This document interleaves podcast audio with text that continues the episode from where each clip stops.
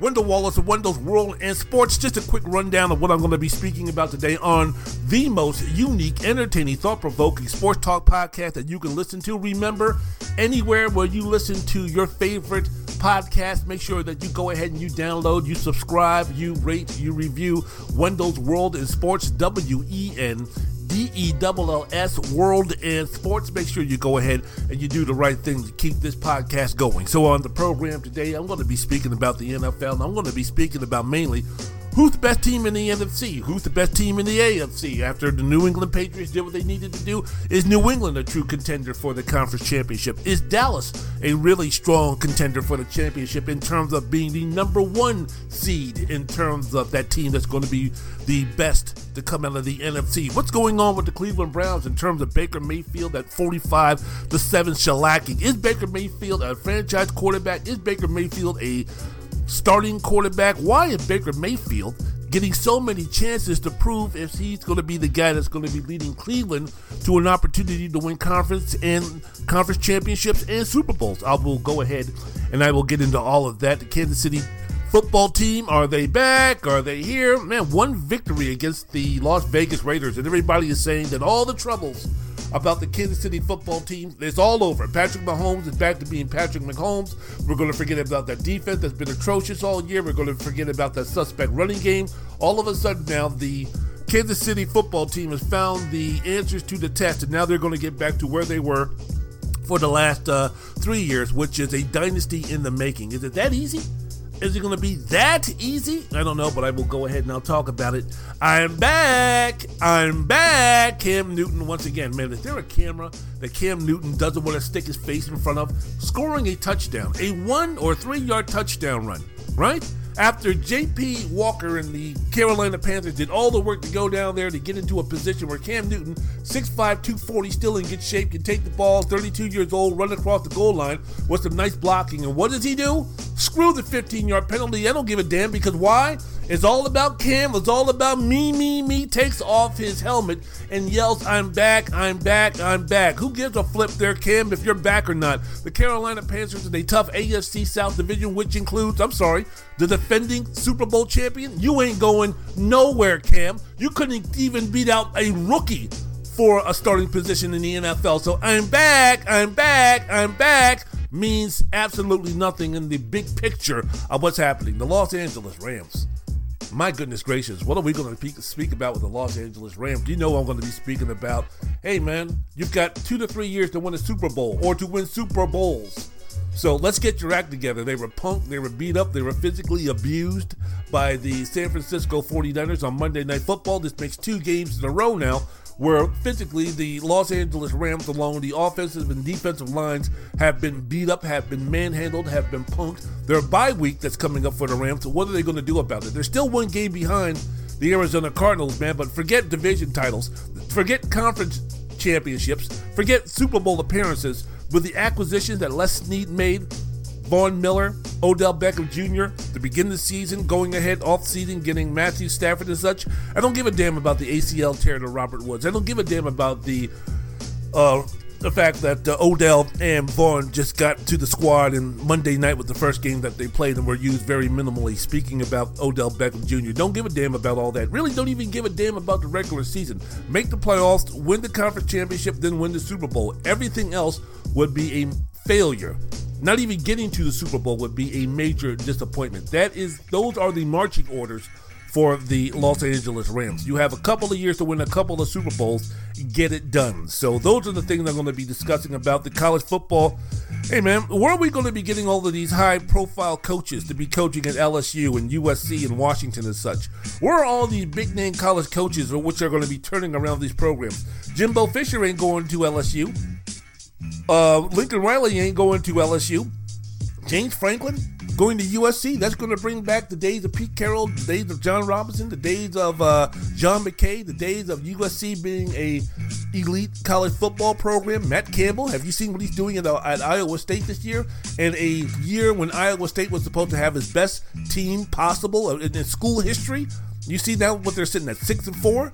So Matt Campbell's going to be the answer to those questions. A lot of things, a lot of questions concerning these hires, these potential hires to some of these elite programs. When you're speaking about USC, UC, um, LSU, some of the best college programs throughout the history of college football. Where are they going to be going to get that coach, which is going to be turning them around? Urban Meyer is not going back to college football. And even if he wanted to, if I was USC or LSU, I wouldn't take him anyway. How about that, huh?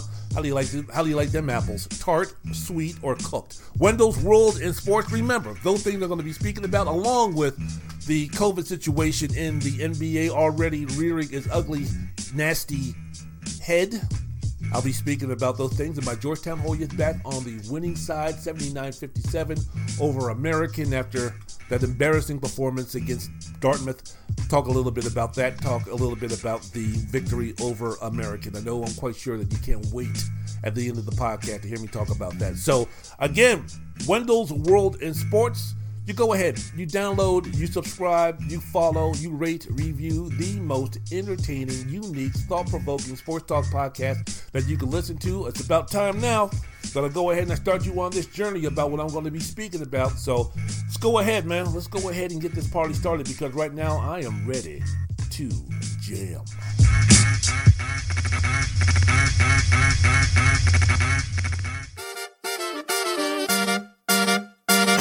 Ladies and gentlemen, welcome to the most unique, entertaining, and compelling sports talk podcast you'll ever listen to. Let's be great.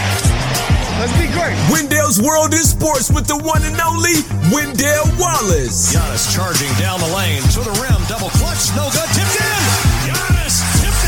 Subscribe, rate, and review anywhere and everywhere you listen to this and all your favorite podcasts. And now, from Washington, D.C. metropolitan area, Rip, Roaring, and ready to rumble, Wendell Wallace.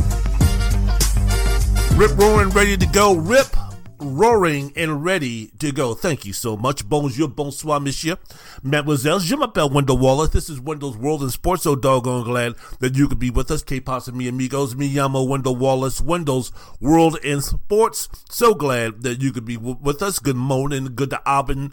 Wendell's World in Sports. Yours truly, Wendell Wallace. So glad that you could be with us. Shalom, namaste, wassalam alaikum, my brothers and sisters.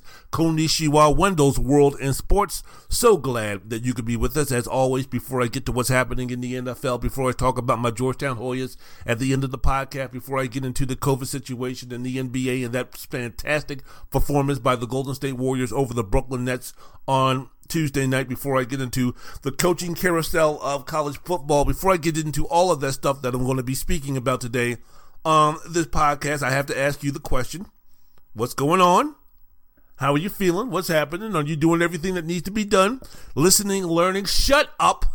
Listening, learning, educating yourself from people of a different background than you, people who might love a different person than you, people who have a different a, a political affiliation than you, people who worship a different God than you, people of a different skin color than you, people of a different gender than you? Are you doing everything that needs to be done to educate yourself so the utopian society of dealing with folks, judging folks based on who they are as a human being, not by their race, not by their creed, not by their gender, not by who they love, not by what their political affiliation is, not by who their God is if they have one. All of those things that possibly we can kind of move away from and just judge people individually on who they are and nothing else. Are we doing everything that we can to make sure that our children and their children and their children follow the path of true unity, harmony, respect for others, something that's eluded this generation, the generation before, and the generation after? Are we going to let ignorance? Are we going to let hate? Are we going to let stupidity? Are we going to let privilege? Are we going to let discrimination? Are we going to let opposition? Are we going to let all of those things permeate into the younger generation? So they are going to continue this level of stupidity that we're on right now, this level of selfishness, this level of ignorance that we possess in our society right now? Or are we going to make that choice to go ahead and leave the world a better place for our great great grandchildren and their great great grandchildren and such? The choice is yours. I chose, I choose, even though I don't have any kids, even though I'm not going to be leaving anything behind, I choose to try to leave the world in a better place by taking myself and using myself as a vehicle for love, peace, unity, change for those who wanted to be participating in it. Wendell's World in Sports. I'm your host, Wendell Wallace. So glad that you could be with us. All right, man, let's get right into this because there's a lot of things to talk about. You know, speaking about the NFL first, week 10, chaos in the NFC. Man, after 10 weeks, I did the same thing. Remember, I did the same thing a couple of a uh, podcasts ago. And if you don't remember, please go back and uh, take a look at the most unique, entertaining, thought provoking sports talk podcast that you can ever listen to, Wendell's World of Sports.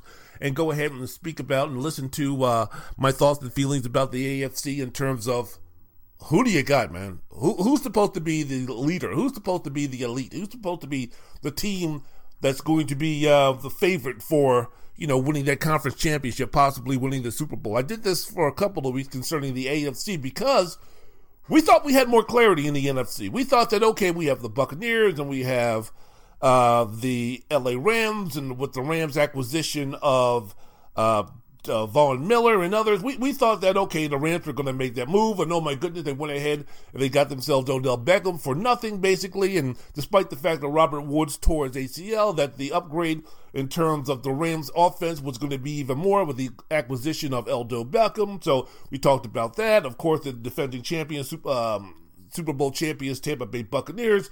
We talked about the Green Bay Packers, and Aaron Rodgers went all Karen on us as his Karenness was uh, revealed. And all this other stuff. And the Arizona Cardinals, we, we, we kind of had a distinct pecking order in terms of, okay, this is what's going to be happening.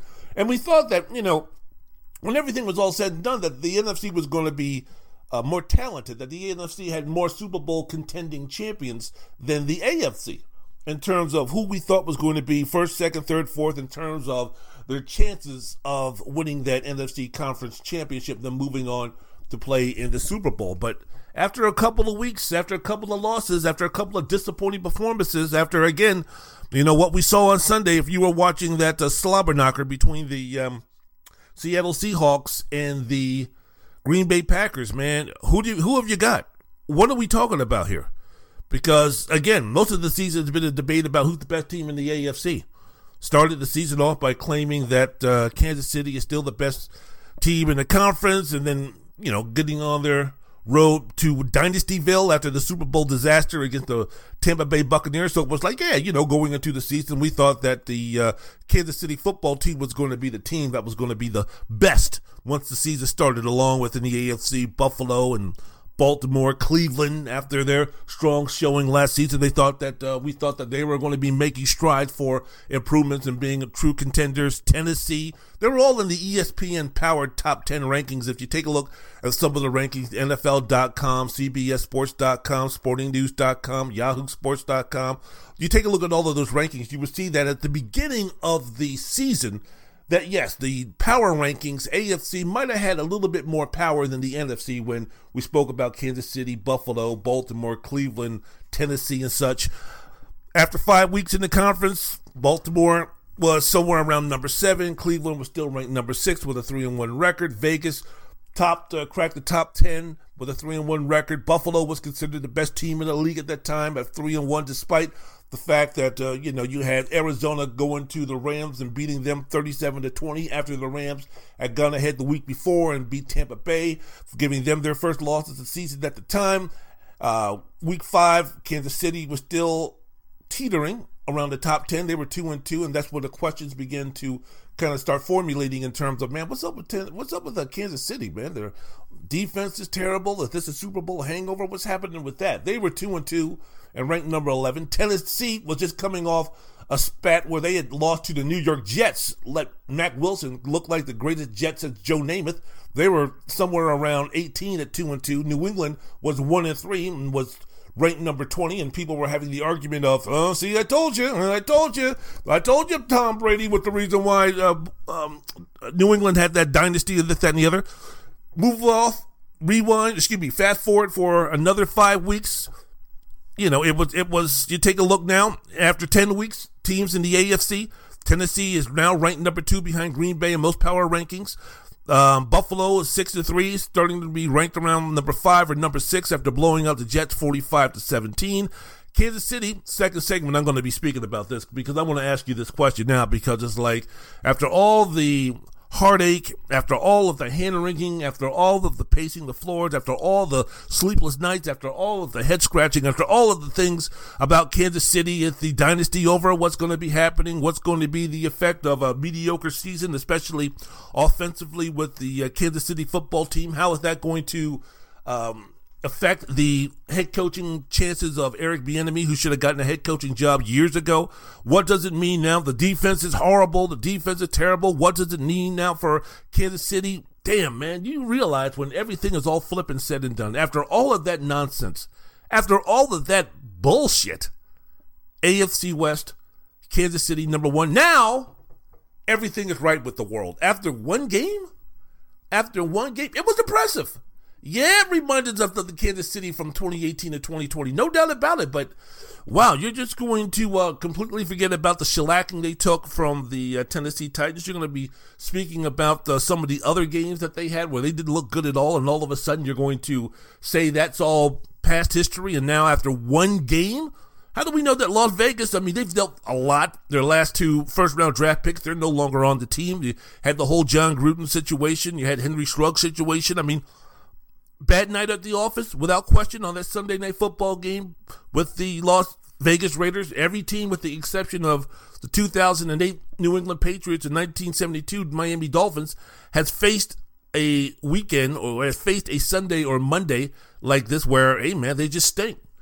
17 game season, first year 17 game season. Um, but before that 16 game season, you're not going to uh, you're not going to play your utmost best every single time. So was this a season? Was this a situation on Sunday with Las Vegas just having one of those nights losing 41-14? Or are we sitting up here talking about, hey, yeah, Kansas City, we're finally back now? All we said, you know, they finally regained the answer to the test. Patrick Mahomes has been Patrick Mahomes again. He must have gotten that Patrick price from Jake from State Farm, and now he's, you know, going back to what he was before. One game.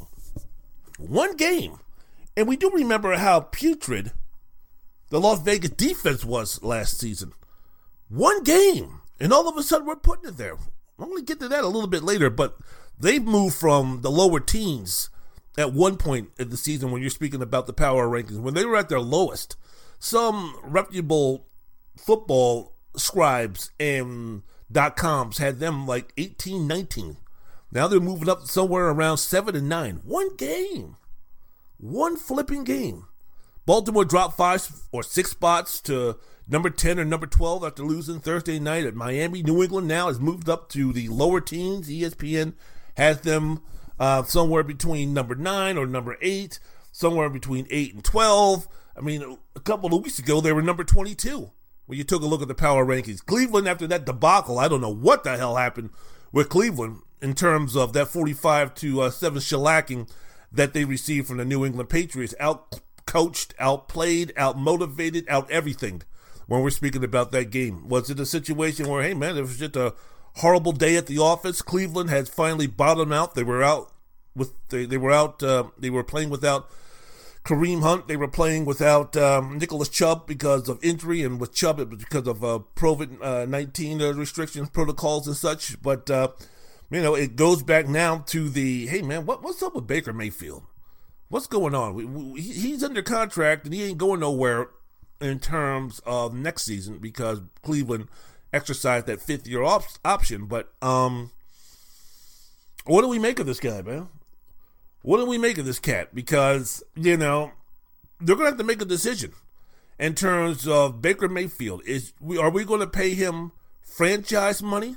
Are we going to pay him solid starting money? What are we going to do here?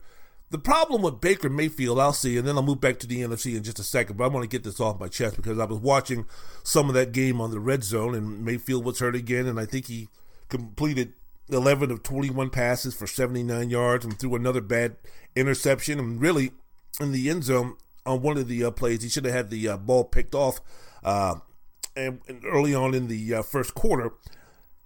M- Mayfield and the Browns are in a precarious situation when you're speaking about moving forward for, say, the next three or four years, five years, with Baker Mayfield at the helm. Um, you know, being the number one pick, he has the opportunity to try multiple times to show the Browns organizations as such that he can be that franchise quarterback, that he can be that strong starting quarterback due to the fact that he's been he was drafted number one.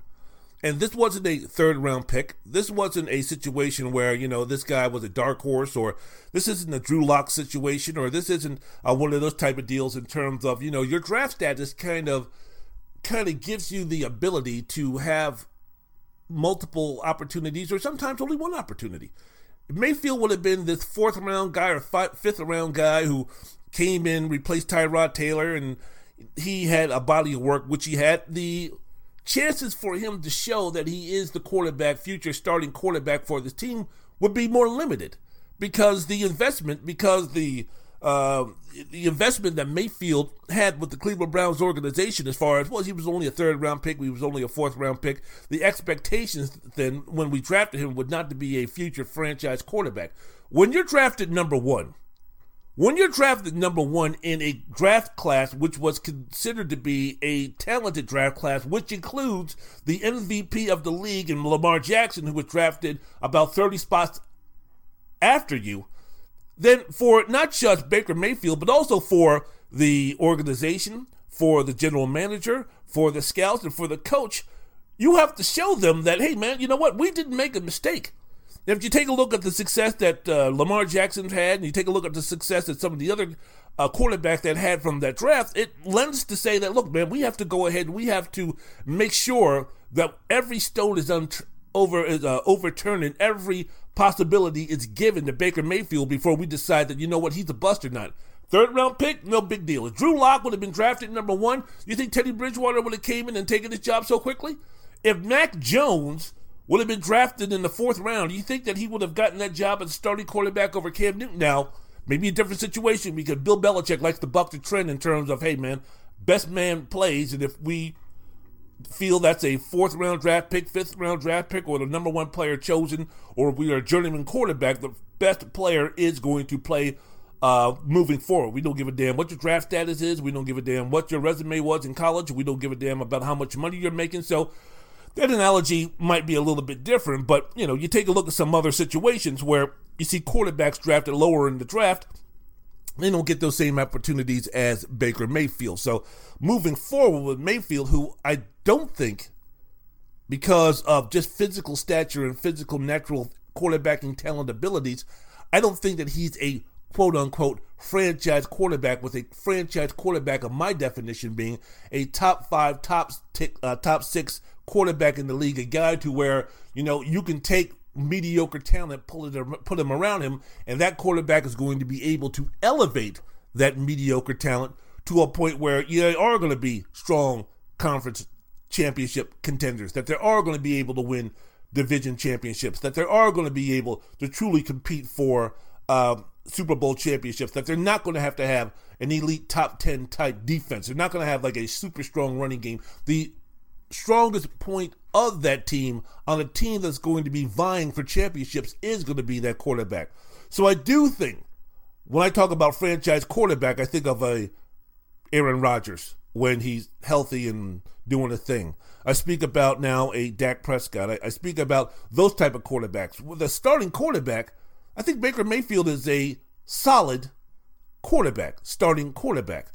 The problem is with just a good quarterback, that type of thing. The problem with that is you're going to need to have some other type of, you know, you, you're going to have to have someone from your skill position, whether it be wide receiver, whether it be running back, whether it be a strong defense, whatever it would be, we're going to have to have that unit. We're going to have to have that skill position be the best part of that team. It's not going to be the starting quarterback. That starting quarterback is going to need to have that strong defense. That starting quarterback is going to need that elite wide receiver. That starting quarterback is going to need that running game to get them going because more times than not, just a good starting quarterback is not going to be able to throw the ball 45, 50 times a game and be able to get you out of uh, traverse situations and lead you on the path to victory on a semi regular basis.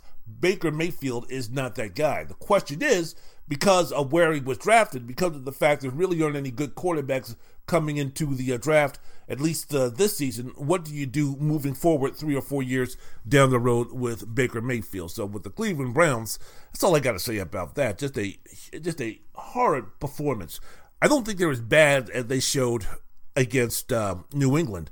So this is not a you know Kevin Stefanski. Oh, here we go. Did we make no no no no no no no? It's not that type of podcast, but. Uh, you know, it was a situation where it was glaring. And I think we also have, when we start speaking about the, the, the fervor and the, um, and the joyous uh, celebration of the New England Patriots and how good they are and how elite they are or how much of a contender they are for the championship, I also think that we have to uh, put into account the fact that they caught Cleveland on a very, very, very bad day. And when a team like the New England Patriots, who very rarely in the Bill Belichick era have bad days.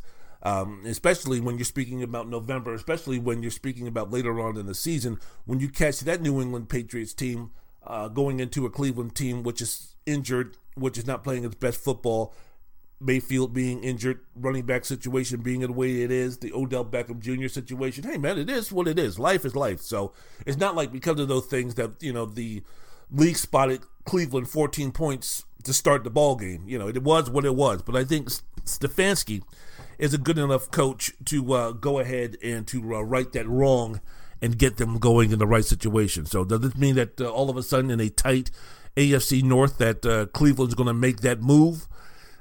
I don't I don't know about that, but then you take a look at the quarterback situation in Pittsburgh with uh, Roethlisberger being on the COVID list, and there's some questions about whether he's going to be starting this upcoming uh, week. They said that uh, Mike Tomlin said that the workload for or the game planning for Roethlisberger this week is going to be light. That the all indications point to Mason Rudolph being the starting quarterback again. We're set coming off the bye week. We don't know what kind of Cincinnati Bengals team we're going to be getting. We'll speak about again the Baltimore Ravens losing to the Miami Dolphins. What's going to be their mindset moving forward? So all of these things still leave the door open for Cleveland to uh, compete, truly compete for that uh, divisional championship. But uh, they have to get their act together. Let's see if they will. Will Wendell's World in Sports. I'm your host, Wendell Wallace. So glad that you could be with us. So, again, speaking about some of the chaos, speaking about some of the teams in the AFC, now to get back to my original point in terms of, hey, man, what's going to be happening with the current chaos that's going on in the NFC? Interesting, interesting, interesting, man. Results from week 10 from the contenders for the conference championships, for the conference championship, excuse me, the alleged conference favorites Los Angeles Rams suffered their second loss in a row. The acquisition of Von Miller, the acquisition of Odell Beckham Jr., unflipping believable. Hey, man, guilty as charged. I was up there, you know, singing that song, so I'm not sitting up there talking about ah, ha, ha, ha, ha. So, wow, man, they were physically dominated, beat up, humbled by the um, San Francisco 49ers on Monday Night Football, 31 to 10. Recording this on a Wednesday afternoon, so on Monday, 31 to 10 beatdown of the uh, Rams by the 49ers. San Francisco fifth straight win over the Los Angeles Rams really doesn't make a difference. The Niners are four and five. They lost four of their last five games. They were thoroughly embarrassed. They were thoroughly outplayed the week before against Arizona a game in which the Cardinals didn't have Kyler Murray or DeAndre Hopkins. So you're talking about the fervor, you're talking about the good times, you're speaking about the good vibes of the Rams acquiring Odell Beckham Jr., coming off uh, uh, acquiring Von Miller. Von Miller's first game, the Rams at the very least should have been should have given a much better effort than they gave. Blame that on coaching John McVay to start off with, and then it trickles down to the players. So the Rams played once again with their two newest acquisitions Odell Beckham Jr., two catches, three targets, 18 yards. He only played 15, uh, 18 steps, so he had two, tar- uh, excuse me, two catches for 18 yards and was targeted three times. And as I mentioned before, played in only 18 snaps. Recently acquired Ed Ru- rusher Von Miller had three tackles, but didn't put any pressure on Garoppolo. We thought that you know with him lining up on a defense that included included Aaron Donald and uh, how Donald makes everything better for pass rushers for the first game. And again, it's only one game. Again, it's only one game. Again, it's only one game. Von Miller really didn't make the impact many people were hoping. Mentioned before also, man, that, uh, you know, for the Rams, this is not about making the playoffs. For the Rams, this isn't about winning the division. For the Rams, this is not about making the conference championship. This is for the Rams. It's not even about winning the conference championship. For the Rams, I mean, for the most part, man, let, us go ahead and let's keep it real. It's not even about being in the championship. These two acquisitions, Miller and Odell Beckham Jr., this was made for the Rams to win a Super Bowl. Not make it to the Super Bowl. They've already done that. Sean McVay has already made the Super Bowl with Jared Goff at the quarterback. The acquisition of Matthew Stafford, the acquisition of Von Miller, the acquisition of Odell Beckham Jr., the acquisition of those two guys, the last two guys that I just mentioned, Beckham and um, and Von, those are supposed to be the guys that put the Rams over the top. So, no, losing to Tampa Bay, unacceptable. No, losing to the Green Bay Packers, inexcusable. No, losing to the Arizona Cardinals, inexcusable. No, losing to the Dallas Cowboys, not happening in terms of, oh, well, no, no, no, no, no, no, no. No, you have a team now that's going to be winning a Super Bowl this year, or else it's going to be a disappointment. If Odell Beckham Jr., Von Miller, whatever their problems are, whatever's happening, whatever false goods, whatever false narrative, whatever story that we thought that we were telling, but we really were wrong, and really we didn't read the uh, landscape right when it came to you know the impact and responsibility that these guys have for the 2021 season, playing for the Los Angeles Rams near the end of the season, then moving into the playoffs Sorry, man, not happening. You have to win a championship, period. And as I mentioned before in my last podcast, the Rams have a two to three year window to win Super Bowls, not to make playoffs, not to be a good team, not to compete, not to do any of those things. It's to win Super Bowls, plural. I don't want to use the term super team, but still, this is a situation where, yeah, you need to win. I'm sorry, two to three years of this team being the way it is, with the talent that it has, the amount of years that it has, the age of the squad, two to three year window. You have to win at the very least one, preferably two. So you know it's uh it's a situation where sorry man, all these other things going by the wayside, all these other excuses need to go by the wayside. So look, it's one game in terms of losing to the Rams with their team that they're going to be counted on. But is a trend starting? Because this is the second game in a row now where the Rams have been physically beat up and whooped up on. As you remember that Sunday night game against the Rams, playing without Derrick Henry for the Titans. This was a situation where, hey man, you know, they were physically dominated, speaking about the Rams, especially up front. If you saw the pressure that the uh, front four for the Titans put on um, Matthew Stafford. The fact that Stafford had a horrible Jameis Winston early season Patrick Mahomes type of interception. The fact that now for two straight games that Mahomes has gone a pick six, has thrown a pick six. The fact that against um, the fact that um, against the Titans that he was sacked five times and pressured many more times, and you saw the physical domination that the offense of the San Francisco 49ers put on the Rams. Is their weakness for Los Angeles going to be the fact that on the offensive and defensive lines, they're not cutting it? So what are they going to be doing against a defensive front or a defense like the Tampa Bay Buccaneers? What are they going to be doing against a much improved Green Bay Packers defense? What are they going to be doing against Micah Parsons and the Dallas Cowboys in terms of uh, what they're putting down right now with defense? If it's going to be a situation where the Los Angeles Rams can be bullied. The Los Angeles Rams can be beat up. The Los Angeles Rams can lose the physicality battle.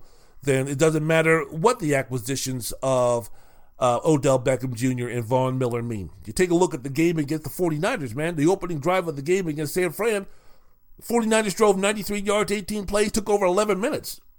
Preview of what was going to be happening for the entire day, uh, for the entire game. 18 plays 14 of them were running plays. Against Aaron Donald, 14 of them were running plays. And when San Francisco third uh, scored on their uh, third touchdown to go up 21-7 in the second quarter, that drove that drive 91 yards, 11 plays that took over 8 minutes. So we're talking about two drives, 184 yards, 29 plays and taking almost 20 minutes. Nine of the plays again were running plays, so 23 of the 29 plays were running plays. And it wasn't like a situation they were making five or six or seven yards per play. I mean, this is a situation where the Rams were being killed by a thousand cuts. Three yards here, five yards here, two yards here, seven yards here, eight yards here. I mean, you, you would almost want to say a situation where, hey, man, you know what? Go ahead and run the ball as a team, go ahead and run the ball 20 times for 157, 160 yards, something like that, rather than do uh, go ahead and kill us like you did with that. Go ahead and get a 55 yard run. Go ahead and get a 45 yard run. Shit, even go ahead and get a 75 yard touchdown run. Do that to us. That's less demoralizing than this continuation of the drip, drip, drip, drip, drip, leading to now to a uh, downfall, leading now to a flood when you're speaking about five yards here, three yards here, four yards here, two yards here, eight yards here, three yards there per run. I mean, it keeps the offense off the field, keeps the offense out of rhythm, and uh, you know, it's uh, it's it's a hard, hard way to uh, go ahead and do some things. Basically, they're taking your manhood, and you as a defense for that team can really do nothing about it. San Francisco, for the game, ran the ball 44 times for 156 yards, had the ball for almost 40 minutes, went 9 of 16 on third and fourth down, and allowed Jimmy Garoppolo to go 15 for 19, 182 yards and two touchdowns, completed 12 of 14 passes for 138 yards and two touchdowns on quick attempts situation where, hey, look, man, you've got the best defensive player in the game in uh, Aaron Donald. Come on now. You got to do if you're the Rams, you got to do better than that. So, you know, again, if you're the Rams, you have to uh, make those adjustments because Tennessee punked them. Matthew Stafford threw two interceptions um, against the Titans, back to back interception returns for touchdowns. So now you take a look at the NFC playoff picture. What do we go with now? Because now most people, the prognosticators have it's Green Bay now. Well, man, you know, Aaron Rodgers didn't look right. I'm sorry. I look like complete. I look like and sound like a complete another jackass when I'm sitting up there talking about, you know, maybe they should have uh, put in Jordan Love for a second game against Seattle because of the lead that the Packers have over the Bears and the Vikings, oh my, in the NFC North. The, you know, maybe if Aaron Rodgers was going to be leaving at the end of the season, all indications look like he is, that possibly you want to, uh, for the Green Bay Packer fans as such, if Jordan Love can have a better outing that he did against Kansas City the uh, first time that he started. That my goodness gracious, at least it can leave some positive vibes. At least it can leave a you know a, a hopefully a good uh, uh, thought in the mind of those in terms of hey man, you know what? At least the last time we saw Jordan Love, it was a positive situation. Well, shit, I was wrong on that one. Hell with that. Man, Aaron Rodgers looked a lot rustier than I thought he was going to look didn't look good at all in terms of uh, you know the Aaron Rodgers that we all know and love. So it's a situation where hey, are the Green Bay Packers the uh, best team in the NFC? Are they going to be number one now? How long are they going to be number one? Are we forgetting about the Arizona Cardinals, even though they got smashed, even though they got embarrassed uh, this week? They didn't play without uh, DeAndre Hopkins. They didn't play without Kyler Murray again. But Carolina came into their home field and uh, punked them. Cam Newton talking about he's back, he's back. Cam, please, first of all, put your put your helmet back, fucking on. Okay, I know that you're back, wonderful, fantastic, but man, does it always have to be about you all the time? I mean, was there no doubt if something like that was going to be happening in terms of him scoring the touchdown or him having some type of impact on the game that somewhere, some way, he was going to find a camera and put his mug and put his ego and put his attention straight on it? that I'm back, I'm back, I'm back, and then taking off the taking off his helmet, knowing damn well it's going to cost you 15 yards, but you're Cam Newton, so who gives a fuck, right? Because it's all about Cam. It's all about Cam. So Cam is going to be the man for the Carolina Panthers moving forward. Carolina currently now the number seven seed in the um, playoff picture in the NFC. Not going to be happening, Cam. Remember, you lost your job to a rookie quarterback. Sorry. So you're back, you're back, you're back. Out of necessity, the fact that he's going to be a starting quarterback does nothing for me in terms of, wow, Carolina really has a chance because of Cam Newton. He made two plays in terms of a run, in terms of a short pass. That was it. This wasn't a situation where he took over from PJ Walker and had a 2015 type of game. So please, Cam, for for God's sakes, can you I don't know maybe skew the chance to get in front of a uh, camera and talk about me, me, me, me, me, me, me, me for, I don't know, maybe 15 fucking seconds, it would be nice. So, look, Arizona still in that playoff picture. Shit, man, we're up here, you know, talking about the, uh, the Packers and the Cardinals and such. What about the Dallas Cowboys? Talking about coming back from a loss, from an embarrassment to the Denver Broncos, right? The beatdown that they put on the Atlanta Falcons, a team that many people after last week were saying, hey, do you think they have a chance and they might sneak into the no, no, no, 43 to 3. Why not saying that the Dallas Cowboys aren't the best team in the uh, NFC? Why are we always talking about the Rams and the Green Bay Packers? We're speaking about Dallas as being, you know, legit contenders, but we haven't put them to the top of the heap in terms of the team with the most juice, the team with the best chance to go ahead and be the NFC conference champions. Man, they looked impressive. Again, how good is Atlanta? We don't know. But again, after getting blown out by Denver and the way that they played against Denver, one thing that we can kind of take a look at to see that if this is going to be a trend or this is just going to be an aberration, it's how they um, come back from that defeat. And my goodness gracious, the Cowboys did just that. So, you know, we have Dallas, we have Arizona, we have Green Bay. Still speaking about Tampa Bay, I'll get to them in my next segment. So, you know, you take a look at the current division leaders. Packers lead the NFC North by four and a half games over Minnesota. Arizona leads the NFC West by one game over the Rams. Dallas leads the NFC East by three and a half games over the Philadelphia Eagles. And Tampa leads the NFC South by one game over the who in the hell knows what's going to be happening with the quarterback situation, New Orleans Saints.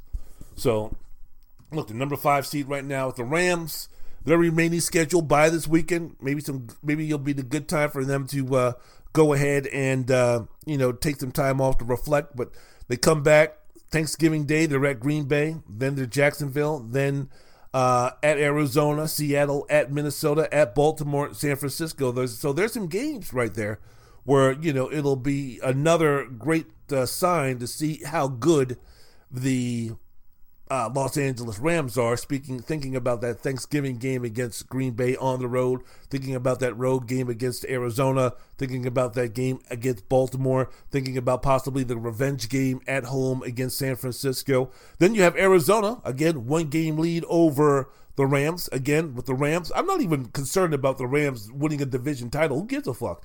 The Tampa Bay Buccaneers didn't win their division last season. Who won the Super Bowl? Thank you very much. So you know, when we're speaking about, you know, who's going to be winning the NFC, one of the reasons why NFC West, one of the reasons why I'm bringing this stuff up, yeah, man, calling out the uh, names that the Los Angeles Rams are going to be facing, and then with Arizona, one game lead for that division race in the uh, a- NFC West, they've got Seattle on the road, then at Chicago, then they play the Rams, then they go to Detroit, then back home to Indy, on the road to Dallas, and then finish the season with Seattle topsy turvy, one game lead. I'm quite sure there's going to be multiple weeks near the end here where tie another team is going to be in the lead for the division title. So we're not going to exactly find out. I don't think there's going to be any real separation between Arizona and the Rams moving forward.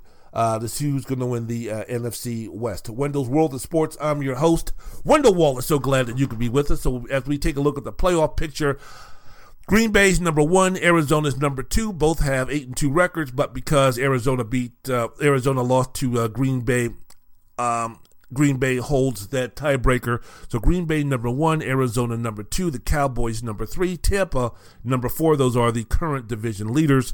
Then we have a situation where the Rams are number five, one game behind the Cardinals. The number six seed at five and four being the New Orleans Saints after beating Tampa, though they've lost their last two games in the road to Atlanta and Tennessee, albeit against Tennessee in controversy close fashion. Their remaining schedule, if you're speaking about the Saints, they got they're on the road this next week against the Eagles, then on to Buffalo at home, and then Dallas at home, and then they're on the road to the New York Jets, then to Tampa, then back home to Miami, playing another home game against Carolina, and then ending the season on the road at Atlanta. The big question for New Orleans, of course, is exactly who's going to be playing for New Orleans, and will it make any difference when you're speaking about being at Trevor Siemian or Taysom Hill? Now, there was news reports coming out about, you know, a situation where, hey, look, Sean Payton is probably going to go with a more traditional quarterback in terms of Trevor Siemian, and then have a package made out for Taysom Hill, the jack of all trade type of players who missed the last two games because of a concussion. So, look, Siemian, he is what he is. I mean, there was a reason why he was a third string quarterback. Luckily, he's with a guy who, if he's going to be able to get the most out of his abilities and his um, talent, it's going to be Sean Payton so far this season through two games the game against uh, Atlanta, and then, uh, sorry, the game where he came in against the uh, Atlanta Falcons, where he, uh, Jameis Winston was injured, and then, you know, the preceding game, still all right, 59% as far as completion percentage is concerned. Three touchdowns, no interceptions. Has a pretty good feel for the offense, but without Alvin Kamara, who's going to be out for this upcoming game because of the injury, and of course missing Michael Thomas, who's been a disappointment, and he's missed the entire season because of injury. I, I really don't know the realistic chances, despite having a strong defense, of the Saints being true contenders for uh, the Tampa Bay Buccaneers in that uh, NFC South division. Carolina Panthers number seven at a five and five clip, half game ahead of Minnesota, San Francisco, Atlanta and one game ahead of Philadelphia for that final playoff game. They've lost five of the last six games before that win at Arizona, and their remaining schedule, they're at uh, Miami before uh, their game against Washington. So it's Washington at Miami, Tampa Bay at New Orleans, and then at Tampa Bay. So sorry, Cam, you're back. You're back. You ain't gonna be leading that team to the playoffs. Sorry to say that. So, you know, of course, the situation can the Panthers make a playoff push with Cam Newton at quarterback? Uh, probably not. First game back with the Panthers since October or since uh, 2019. But uh, you know, I think when everything is all sudden all said and done, the main deal is going to be about the Rams. The main deal is going to be about the teams in the upper crust, shall we say, of making that playoffs. But focusing mainly on the Rams, hey man, during that week that bye week that you have coming up, man, do a little soul searching because basically you've been punked the last two games. And despite all of the acquisitions that you made, is Super Bowl win or bust. Do you have the temerity? Do you have the physical being to go ahead and ultimately get the job done? I'm Greg Nice. And I am MC Smooth B. Together we are nice and smooth with dribbling harmony. And just in case you wonder what went wrong, we'll say that we're sorry for keeping you waiting so long.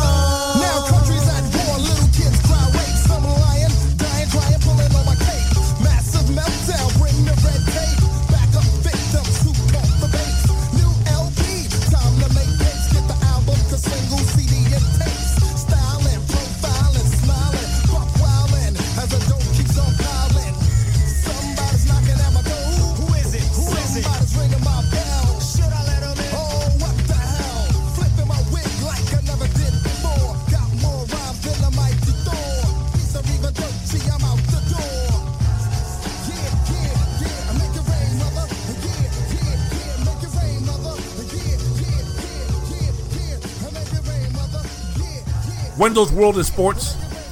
I'm your host, Wendell Wallace. So glad that you could be with us.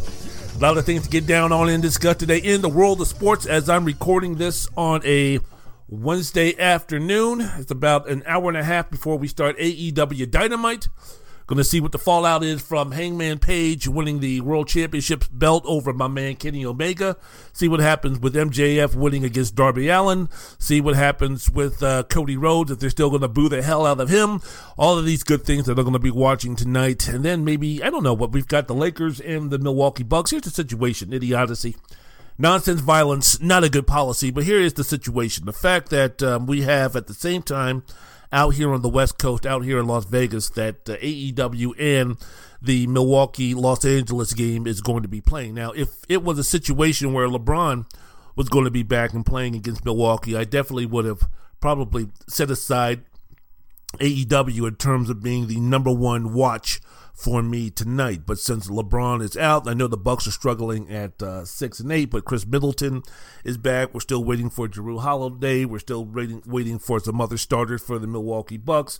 Again, it's 14 games into the season. The Milwaukee Bucks with the pressure of winning the championship off their shoulders, the pressure of trying to convince Giannis Antetokounmpo to uh, stay with the team that's already been taken care of with him signing that contract extension, that my fever, that my passion, that my enthusiasm, that my interest for watching this game, the Lakers and the Bucks, are is really done at the fever pitch. Now, uh, later on tonight, who do you got later on tonight for the uh, second game in the NBA? You have.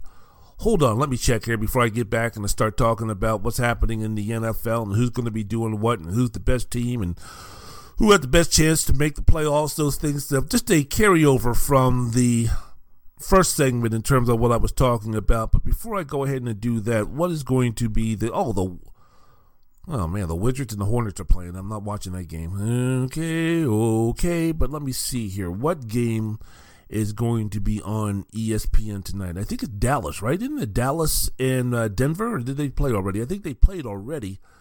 Let me see here. I'm doing this. I'm tap dancing. I'm doing the jig. I'm doing my thing here. Let me see. We've got uh, Phoenix and Dallas. That's right. Phoenix, Dallas, and Phoenix. So that's right. So I'm just sitting here and I'm getting back now to uh, recording this, trying to uh, get this done so I can watch a little AEW, then go ahead and watch some uh, some Phoenix and Dallas later on tonight while taking sneak peeks at the Lakers and the Milwaukee Bucks. So there you go. Wendell's World in Sports. I'm your host, Wendell Wallace. So glad that you could be with us. All right, let's get back to the NFL. Let's get back to uh, football talk because I'm interested to see who is going to be the best team in the NFL because answers throughout the season, I like to do the revisionist history because, you know, we have to realize that this is not 82 games like the NBA. This is not 162 games like the uh, like Major League Baseball. This is not 82 games like the NHL. This is only 17 games. So while we can speak about, you know, the Golden State Warriors 14, 15, 16 games in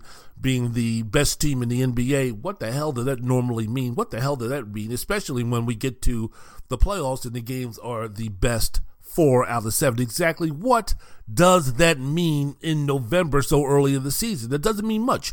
But in football, because of the lack of the number of games compared to the other professional sports league that yes four games in eight games in 12 games in 16 games in 17 games in we uh, take a closer look and we have a little bit more um, of a of a, a uh, concern look when we're speaking about the teams when we're speaking about the placements, when we're speaking about the rankings in terms of who's doing what, how good a team is, and those type of things. So, you know, the answers throughout the season of who's the best team in the NFL, who's the playoff contenders, who's the championship, and those type of things. The answers started off with, for instance, Tampa.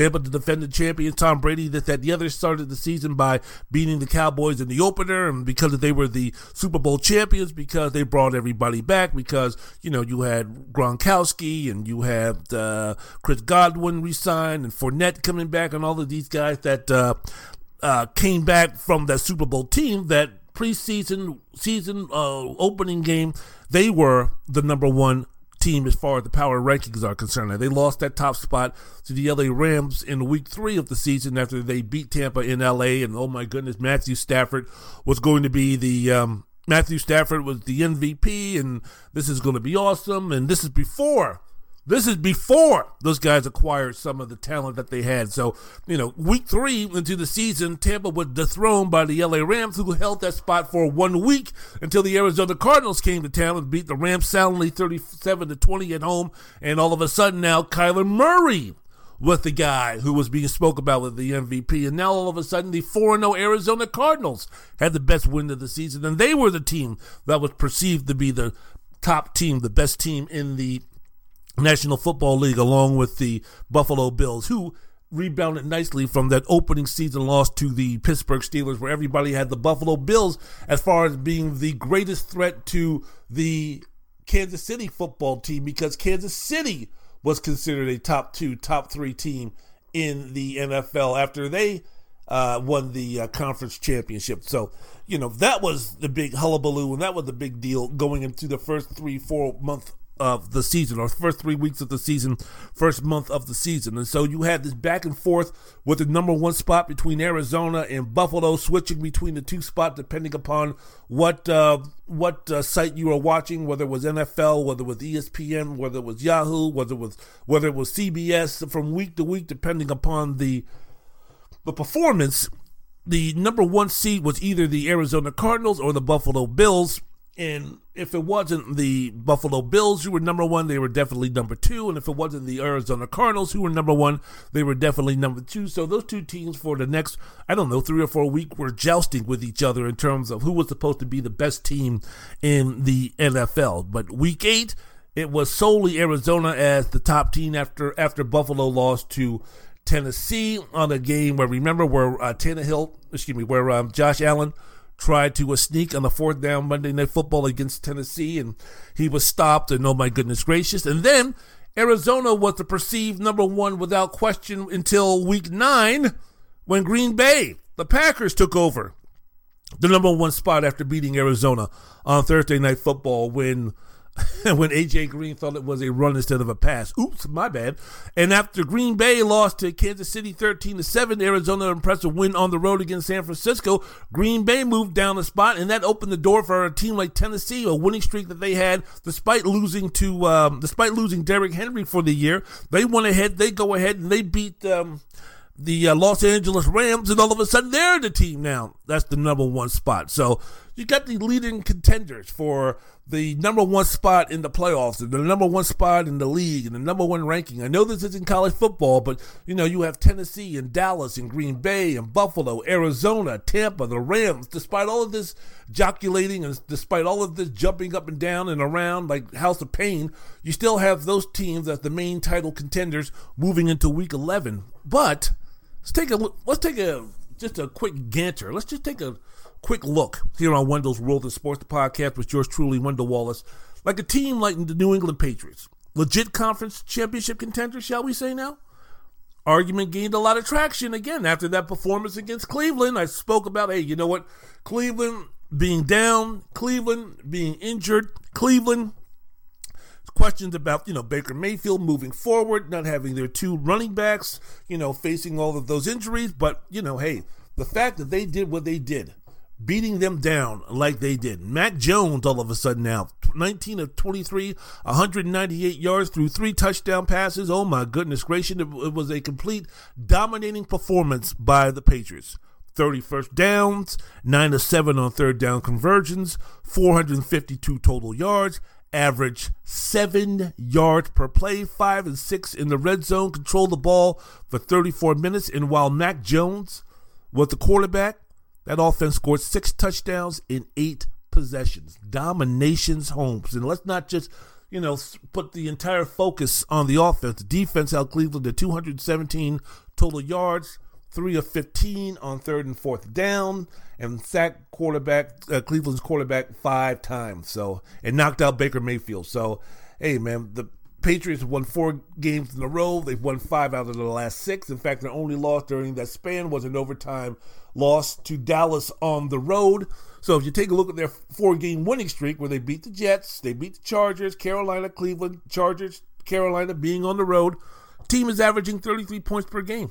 They scored 40 twice. Now those 40 burgers were against the uh, Browns and the Jets, but still, you know, this team is clicking at the right time and this team under Bill Belichick is getting better after a shaky early season, something that even with the great Tom Brady at their quarterback, sometimes it would happen for New England during the uh, season. So remember that argument that was made about the first month of the season, especially after week four. Remember when people were speaking about, you know, hey, the Tampa Bay Buccaneers, Tom Brady, first year with the uh, Bucks, go ahead, win the Super Bowl.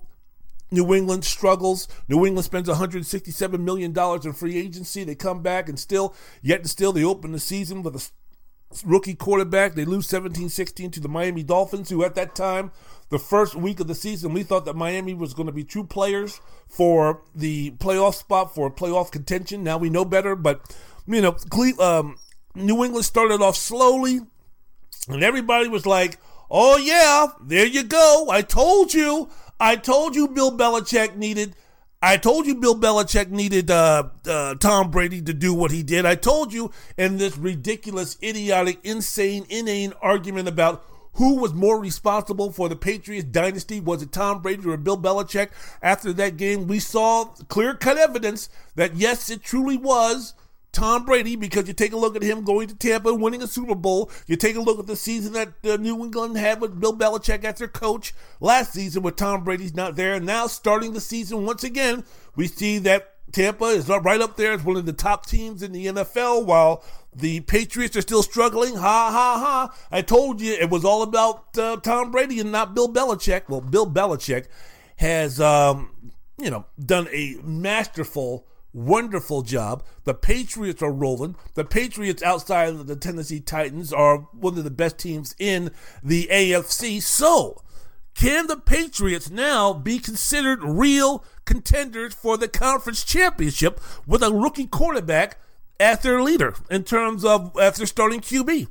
Can New England score enough points? Can the defense be good enough to win on the road in a playoff game against the possibility of playing a Buffalo, playing a Kansas City, playing a Tennessee, or playing a Baltimore? Are they good enough? Is Mac Jones ready?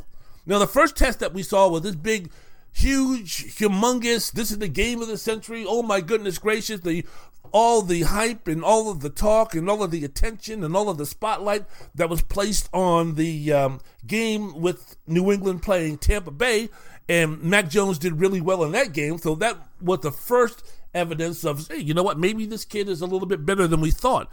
As far as mentally is concerned, being able to handle all those things. But you know, now we're speaking about the playoff situation. He'll have an entire season under his belt, which probably means you can go ahead and reference the fact that he's no longer a rookie when you go ahead and do that. But, you know, again, when you're speaking about going on the road and you're speaking about the inclement weather that's up in Baltimore, that's down in, uh, that's up in, uh, uh, Buffalo and such. Is Mac Jones as a quarterback good enough to battle the likes of Josh Allen, Lamar Jackson, Patrick Mahomes, possibly? Can Jones be better or hell, just good enough? Look, he did. I should I should say, you don't have to be. I get the game plan to be. Look, Mac, we're not asking you to be better than Josh Allen. Okay, we're not asking you to outthrow Patrick Mahomes. We're not asking you to uh, out, uh, you know, out spectacular Lamar Jackson. Just don't do anything dumb. Just don't do anything. Keep within yourself. Be that game managing quarterback that you've been all season and let our defense go ahead and do the work. Let's go ahead and let Bill Belichick scheme and devise something that can uh, take Baltimore or take Tennessee or take Kansas City or take Buffalo out of their comfort zone. Let's go ahead and you just be part of that engine. Okay, you don't be the main force you just go ahead and you just make sure that you don't crash the vehicle. Is Mac Jones good enough to do that? Or is it possible that, hey, look, man, because of the offense that they're playing, if, if Kansas City is truly the offensive juggernaut that they've returned to be, that now they're back after that walloping of the Las Vegas Raiders, is Mac Jones going to be needed to do more? It's like, look, man, you know, you got to come out of this comfort zone. I mean, we're all gushing about Mac Jones and this guy's awesome and this guy's wonderful. 19 of 23 for only 198 yards. And I shouldn't say only 198 yards, but I mean, we're, we're not speaking about, you know, Mac Jones all of a sudden, you know, putting on an, an offensive juggernaut uh, performance from a statistical standpoint. So is it going to be a possibility if there's going to come a time where they're going to be playing in a playoff game and they're going to have to score some points? that maybe Patrick Mahomes and Kansas City are the real deal. That the um, Buffalo Bills and Josh uh, Allen are going to be finding their mojo. That Lamar's going to have one of those days like he had Monday night against the Indianapolis Colts, to where Josh McDaniel and Bill Belichick are going to have to agree that hey man, it's time that we uh, take the reins off of Mac Jones and start asking him to make some plays. Make some plays on a more consistent basis because if not, we're not going to be able to beat this team on this day during this playoff game. So It'll be interesting to see if that's going to happen. I still think that the ceiling, despite the fact that New England is strong on defense and getting better on offense, I still think that the game management that Mac Jones, as far as his responsibilities are concerned, as far as being the quarterback for the New England Patriots, ultimately, if Kansas City is truly back to where they belong, and you're still speaking about an improving Buffalo Bills team who have some inconsistencies on offense, but putting 45 points up against the New York Jets, maybe that was the homecoming game they need to get their mojo back to have sustained a more consistent offensive performance that was reminiscent more of uh, what they did uh, last season. So maybe all those things will ultimately lead to look. Mac Jones is just not ready for for uh, for him and his part of his career to uh, compete against a team like Kansas City, a quarterback like Lamar Jackson at this point of his career on that day. We will we will find out. But that would be my only pump the brakes moments when it comes to New England. Yes, Bill Belichick is Bill Belichick. There's one there's there are things you don't do in life. You don't you don't tug on Superman's cape.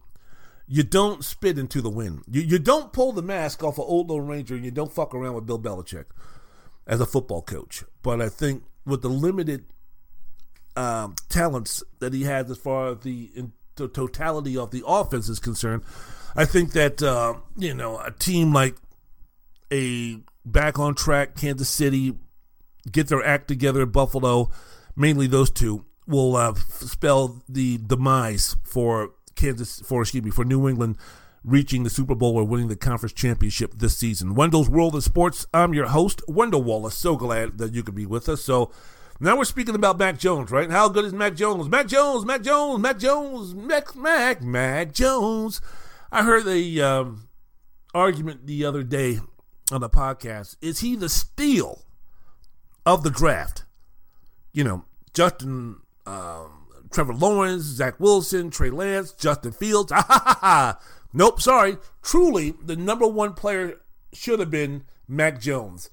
That uh, San Francisco is going to rule the day that they didn't take Mac Jones and instead do all their draft capital for drafting uh, Trey Lance. That that was a huge mistake. If they're going to do all that, it should have been Mac Jones because you take if you take a look at the season overall for Jones, he's 17th in ESPN's quarterback ratings. He's 17th in yards per pass. He's 19th in touchdown to interception ratio. And you take a look at Lawrence, you take a look at Wilson, you take a look at Lance, you take a look at Justin Fields. No one else in the rookie quarterback class, even Davis Mills if you want to, no one in the rookie quarterback class is higher than 28th in any of those categories. So ha ha ha ha. Can we can we slow down with that, please? You, you, you do realize that this was the best situation for Mac Jones to go to, right? You you do realize that if Mac Jones was playing for Jacksonville, he wouldn't be putting up these type of numbers. You do realize that, right? You realize that the emphasis, you do realize that the responsibilities that Trevor Lawrence has to uh, try to make his team better or to try to make his team win are far greater than what Mac Jones is being presented. And if you take a look at the personnel of the Jacksonville Jaguars compared to the New England Patriots, that is night and day. If you take a look at the coaching from the head coach and from the offensive coordinating side of Jacksonville in New England, you you understand that the Patriots are light years ahead in terms of, uh, of that regard, right? So, so you understand that. If you take a look, say for instance, like Justin Fields, if you take a look at the offensive line of the Chicago Bears compared to the New England Patriots, that clear cut winner would be the New England Patriots. If you take a look at the weapons that the uh, Bears have compared to the New England Patriots, that there's no doubt it was the winner are the New England Patriots. You do realize that Justin Fields is asked to do a lot more for his team than Mac Jones. Trey Lance, we still don't know about. Trey Lance is still a long term project to where we won't be able to decide whether this was a good move or bad move for the San Francisco 49ers for multiple years. So we, we really can't go ahead and make that uh, conclusion in terms of Mac Jones was the steal of the draft. Mac Jones should have been drafted number one. Mac Jones should have been drafted ahead of Fields and Lance and Wilson and Lawrence. We, we you realize that if you put Trevor Lawrence on the New England Patriots, how much better his statistics would look, how much better, how much further along he would be as an NFL quarterback, right? You do realize that someone like a Justin Fields, if he was on the New England Patriots, how you know his statistics would be so much better, how the responsibilities of what he has to do to make his team win for his team to be competitive would be a lot different. You do realize that, right? Now, this is not to say that uh, Mac Jones cannot be a good quarterback. I think Mac Jones can be a solid franchise. I don't know. Let me put this way. I think Mac Jones can be a solid starting quarterback in this league. I just don't think that he has the physical tools to be a franchise quarterback. I think Trevor Lawrence had the physical tools and quarterbacking football talent to be not just a franchise quarterback, but a generational great quarterback. Once he gets out of the muck and mire and dysfunction of what is the Jacksonville Jaguars and their coaching staff and bringing a real head coach and bringing a real coaching staff to uh, coach him up, aka uh, speaking about you, Eric Bieniemy, then possibly Trevor Lawrence, we can start grading him a little bit better. Zach Wilson in his first year, he's been injured, he's been inconsistent, yes, but the talent is there for him to be a franchise quarterback. I think due to physical tools, I think Justin Fields, if not a franchise quarterback, I think that he has the talent and the tools to be closer to a franchise quarterback than this than just a starting quarterback. I think as far as the ceiling is concerned with Mac Jones, I think he's nothing more than a very good starting quarterback who again you do that, you can win championships. You know, but you put enough good pieces around him, if you put him in an organization that will do great things for the man, and, you know, the Patriots are a good organization with a great coach, then yes, those guys can definitely succeed in that uh, situation. But you put Mac Jones on the Jacksonville Jaguars, if you put Mac Jones on the Chicago Bears right now, he's not doing what he's doing now. He's not having the same impact that, impact that he's having for the New England Patriots. Wendell's World in Sports. I'm your host, Wendell Wallace. So glad that you could be with us. Let me end with Kansas City. Are they back? Are they back? Are they back? Good Lord have mercy, man. We're going to go through this nonsense again. Who knows, man? I know that they had their best performance of the season in beating Las Vegas 41 14. Third time in the last uh, 20 games that they scored 40 or more points. You know, that was an interesting. Uh, that was an interesting thing I saw. They this was only the third time in their last 20 games that they scored 40 or more points. They snapped a three-game uh, streak where they scored under 20 points, but they scored seven. They scored 40 points week seven of the 2020 season against Denver. Then in week four this season, they scored over 40 against Philadelphia. Now against the uh, Raiders, they uh, put up 41. So are they back? Are they back? You know, perfect balance for KC on offense. We keep speaking about the offense. Hey, man, you know, the Raiders have been really good. Derek Carr has been a really good quarterback for the uh, Raiders on offense. And, you know, to hold them to 14 points, I think that's more encouraging. Now, how long is this going to last? We speak about the offense, the offense, the offense coming along.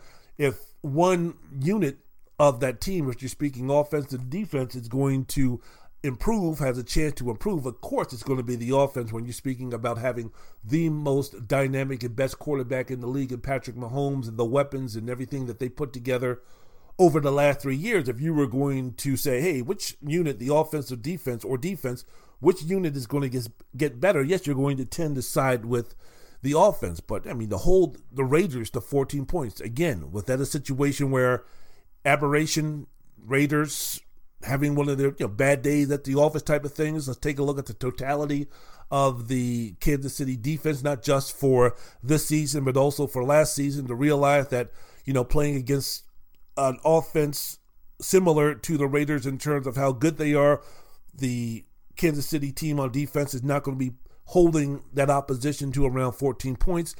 But, you know, let's kind of concentrate on the offense because that's where most of the hey, the the the hand wringing and the head scratching and the walls pace or the, the floors pacing was uh, commenced from. Kansas City had the perfect balance for a Kansas City offense. And Kansas City, in terms of having the perfect balance, this is only going to apply to Kansas City. It doesn't apply to anybody else. When you're speaking about Patrick Mahomes throwing the ball 50 times and the offense for Kansas City running the ball 25 times, a two to one ratio. Normally, that doesn't work for any other league or any other any other offense in the league. For Kansas City, for them to run the ball 25 times and pass it 50, that sounds about right. It's almost like, you know, three point shooting with the Golden State Warriors, you know, when they were doing their thing. When the NBA started to uh, matriculate to teams shooting a whole bunch of three pointers, you don't want to be three point crazy happy. The only team that could apply to where you would see a bevy of three point shots or you saw a large difference between the three point attempts and the uh, two point attempts. The only place where that would work during that time was the Golden State Warriors because of guys like Steph Curry and Klay Thompson, and then the acquisition of Kevin Durant. So when a team was out there shooting a boatload of threes named the Golden State Warriors, it was like, okay, compared to other teams who were trying that same style, and it was like, hey man, you just can't go out there and shoot just a bunch of threes and not and completely ignore the uh, two point shot for the most part. You're not getting to the line. You're not putting pressure on the defense. You're you're you're, you're not doing the things that you need to do. Don't try to emulate Golden State because you don't you don't have a Steph Curry, you don't have a backcourt of Steph Curry and Klay Thompson on your team. So let's kind of like veer away from that philosophy of just shooting a gang load of threes, unless you're unless you were Houston with James Harden and Mike D'Antoni. So or Mike D'Antonio. So um, that's the same thing with Kansas City. Look, man, you know, the more balance that you can get, 50-50, even putting more emphasis on the run than the pass for 29 teams in the league. That includes the Tom Brady led Tampa Bay Buccaneers. That includes the Aaron Rodgers led um, Green Bay Packers. That includes the Arizona Cardinals led by um, Kyler Murray. That's also that's also speaking about the Buffalo Bills with Josh Allen. Even the franchise quarterbacks, even the elite quarterbacks in the league, you want that ratio of just as many runs as you do passes. For Kansas City, it's completely different. For Kansas City, it's like, hey, man, you know, put the ball in Patrick Mahomes' hands, and despite some of the knuckleheaded decisions that he's made throughout the first part of the season, you still want Patrick, you still want the ball in Patrick Mahomes' hands to um, make the majority of the decisions. So yes, Kansas City throwing the ball 50 times and running it 25 times, that is outstanding for a quote unquote balance when you're speaking about uh, the Kansas City football team. And also the fact that, you know what, in those 25 rushing attempts, none of them were by Patrick Mahomes. So there you go. Mahomes went 20, uh, 35 of 50, threw for 406 yards, five touchdowns, even though the one to uh, Damien Williams, that was kind of like, oh, okay, thanks. that was a gift. Thank you very much. Of his 35 completions, seven different receivers caught at least two passes. Tyreek Hill, Travis Kelce combined to catch 15 passes for over 200 yards, two touchdowns, both by Tyreek Hill. Travis Kelce had his best game of the season. He was fantastic. Mahomes connected on four passes of 25 or more yards to four different receivers, which meant if you go ahead and you take your time, baby, take your time, do it right, you can do it, baby. Do it, Kansas City. If you go ahead and you do that, and you chip away and you chip away and you get those singles and you get those doubles, those singles and doubles. Well, guess what? Turn to triples and home runs. And four times, again, in that game against Las Vegas, 25 or more yards on pass plays. So, what, after two and a half months, 10 games into the season, KC had their mojo in position at the number one team in the AFC West in the division. They got it back, huh? after everything that went down. So I'm taking a look at the remaining schedule for Kansas City. Dallas next week. Ooh, that's going to be tasty. Then they have a bye. Then they're on to uh, host uh, Denver. Then the Raiders. Then they're on the road to the Chargers. The Steelers back home at Cincinnati. And then they end the season at Denver. So I guess the question are they back? Are they back? I guess that's probably going to be determined by how well they play on the road, I would say against Dallas. I think Dallas is going to be a much bigger litmus test in terms of is Kansas City backer, you know, back or not, you know, playing against one of the elite teams in the uh, not just the NFC but also the NFL. I think that road game against the Los Angeles Chargers is also going to be a good determining factor to see if they're quote unquote back or not. Going up against a really good defense in Pittsburgh, even though it's going to be at home, will again be a great sign to see if truly that offense for Kansas City is back or not, and then going on the road playing Cincinnati. Are we going to be playing the Cincinnati that beat the Baltimore Ravens on the road? Or are we going to be playing the Cincinnati Bengals that lost to the New York Jets?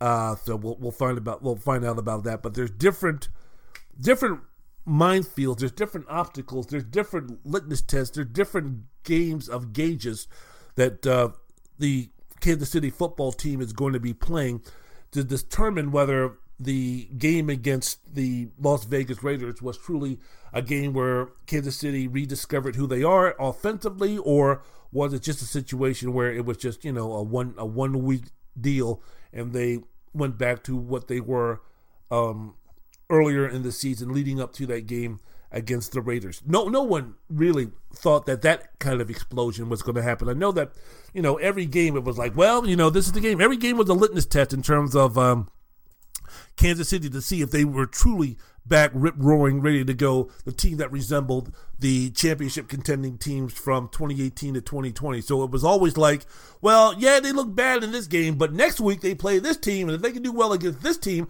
I really think this will be the game that will put them back on track. Or this is, and when they didn't do that, well, this is going to be the game. Or I remember the Monday night game against the Giants, where, well, if they can't go ahead and do great work against the New York Giants, and you know Monday night football and the game of importance and you know they can't go ahead and be the Kansas City Chiefs of the uh, uh, uh, that, that, we know and love. That oh my goodness gracious, then there might be something really wrong with this offense. And then that was after that it was another game, and after that it was another game. So it seemed like every game it was always, uh, hey, this is going to be the one to determine whether the um, Kansas City football team is back, rip roaring, ready to go. So I'm not going to all of a sudden say, yeah, Kansas City is back. Show me again. You got to show me again. And show me against a team on the road that has championship aspirations and talent like the Dallas Cowboys. Then, if you you don't need to put up 40, but if you resemble anything close to the way to the team that was uh, playing on Sunday night against the Las Vegas Raiders, then you have captured my attention in terms of hey, maybe this team truly does have everything back and is, you know, back to the Kansas City that we know and love. Wendell's World of Sports. I'm your host, Wendell Wallace. So glad that you could be with us. Let me end this football talking deal professionally about Tampa Bay. Very disappointing loss to my Washington football team. Head coach Bruce Arians. Man, did you see that uh, post conference after the game? That press conference after the game? Talking about destroying a team. I mean, it was like, man, not just the team, but also the coaches.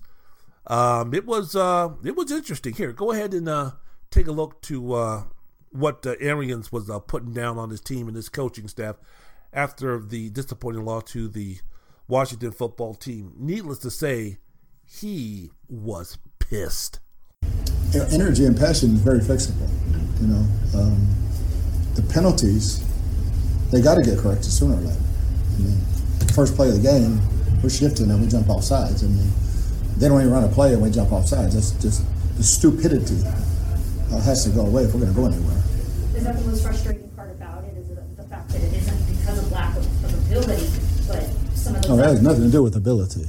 It's, it's all about execution and and, uh, and and being a smart football team. We're a very dumb football team, and that's a, that's a reflection of the coaches.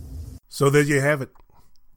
Yeah, you could tell that um, he was not happy. If you took a look at that uh, post conference, that press conference after the game, Tom Brady wasn't happy. Gave what about a minute, and forty three minutes worth of uh, got to play better, got to do better, got to cut down on the turnovers. See you later. I'm done.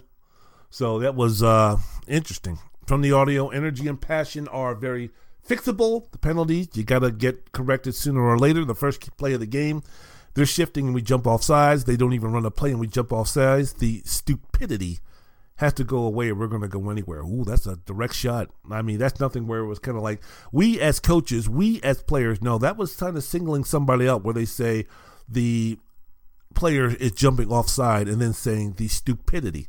Now, as a teacher, as someone who's dealing with minors, it's those we, we, we, you can't call somebody stupid. You know, uh, you can't call a student stupid or dumb or any of those negative connotations. You can't do that. If the, the, the closest thing to the line that you can get to is that, you know, that action you did was stupid.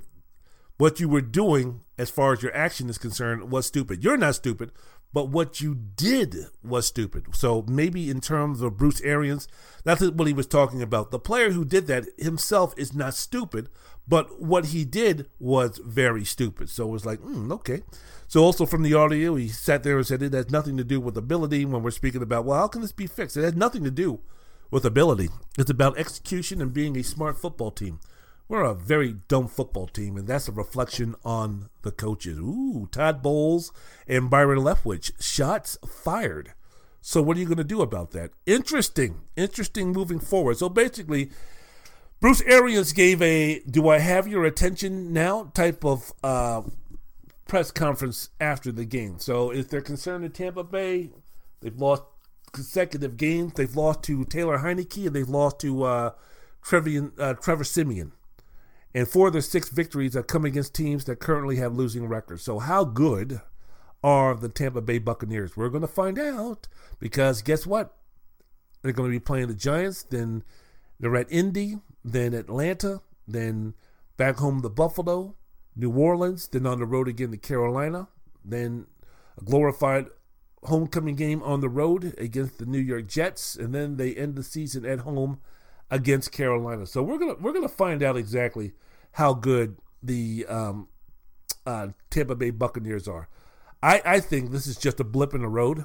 I think this is a situation where you're dealing with the injuries, both offensively and defensively, that the uh, Buccaneers are dealing with when you're talking about no uh, Chris Godwin, as far as being 100%, Rob Gronkowski hadn't played in a while. Um, Antonio Brown hadn't played in a while. Richard Sherman injured his calf before the game even started, and he's going to be out multiple weeks. The secondary has been devastated by injuries, but all of these things are going to improve by the time the season gets uh, gets over with. And again, when you're speaking about the record that Tom Brady has in November, maybe this is the wake up, let's crank it up type of game, losing to the Washington football team in the way that they did it. I mean, it looked like they were basically still mentally on a bye week by the uh, by the uh, and they didn't get back to start the game mentally for them until the third quarter. Too late, too late. So interesting moves, interesting comments by Bruce Arians. But when I think when everything is all said and done, Brady, 44 year old Tom Brady, Mike Evans, Chris Godwin, Ron Gronkowski, the array of talent, the array of uh, skill players that'll finally be coming together and meshing. I think when everything is all said and done concerning the Tampa Bay Buccaneers. Now, when we speak about are they going to be fine, should there be concern in Tampa Bay? Well, should there be concern in Tampa Bay about winning another Super Bowl? Yes, because you still have some really good football teams, and they're jeopardizing their opportunity to play an NFC Championship game if they make it that far on their home field. Are they going to have to go back up to Green Bay? Are they going to go on the road to Arizona? So, you know, they're jeopardizing their opportunity to maximize their potential to meet to reach the uh, Super Bowl and defend their championship. If that's going to be a concern for you, if that's your if that's your definition of concern for Tampa, but if your concern for Tampa is are they going to make the playoffs or not, then I think it's a situation where come on, man, calm down. They'll be fine when everything is all said and done. You'll be looking at a 12 and 5 NFC South Division Championship Tampa Bay Buccaneer team. And once the playoff hits, it's truly any given Sunday, anything can happen. So that's my quote unquote concern for the Tampa Bay Buccaneers. Nothing more to see here. It's now time for us to move on.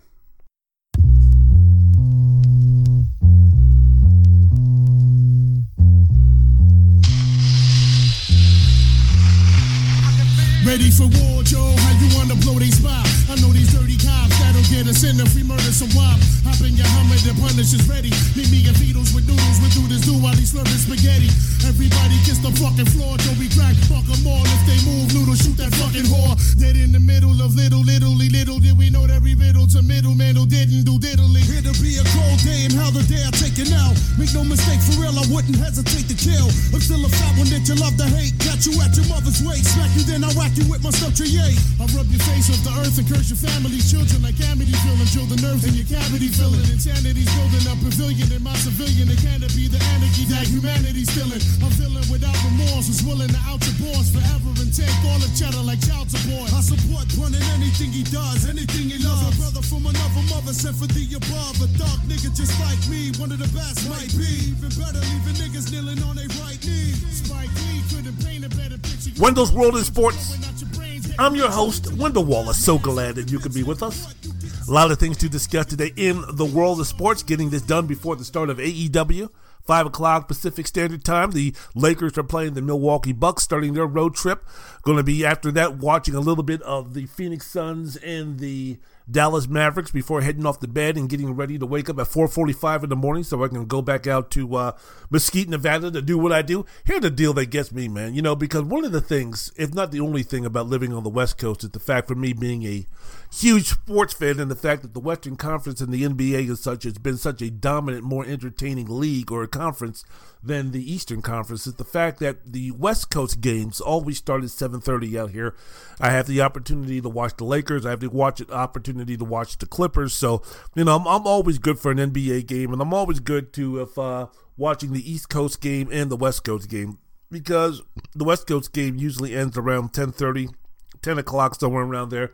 Plenty of time for me to uh, get ready for sleep and get ready for bed and get ready for waking up early and doing what I have to do to uh, pay the bills, keep a roof over my head, and that type of thing uh, throughout the day. But um, living on the East Coast, man, here it is on a Wednesday, and the game for um, the second game of the uh, doubleheader on ESPN, the Phoenix Suns and the Dallas Mavericks, which is going to be a pretty decent game. I know Luka's not playing, but uh, it's going to be a pretty decent game. The fact that that game is going to start somewhere around 10:30 tonight, it's like, man, if I'm in the East Coast, man, I'm like, there's no way I can watch that game. Maybe I can watch a quarter at the very most maybe maybe a quarter and a half, but for the most part, man, I'm not watching that entire game. It's going to be over at one o'clock in the morning, and I got to wake up for me at uh, four forty-five, three and a half hours, three hours and forty-five minutes, and then I got to get in my car in the dark of uh, the morning and drive up somewhere to uh, do what I need to do. I can't be doing that kind of stuff. So, one of the great things of living again on the West Coast, maybe the only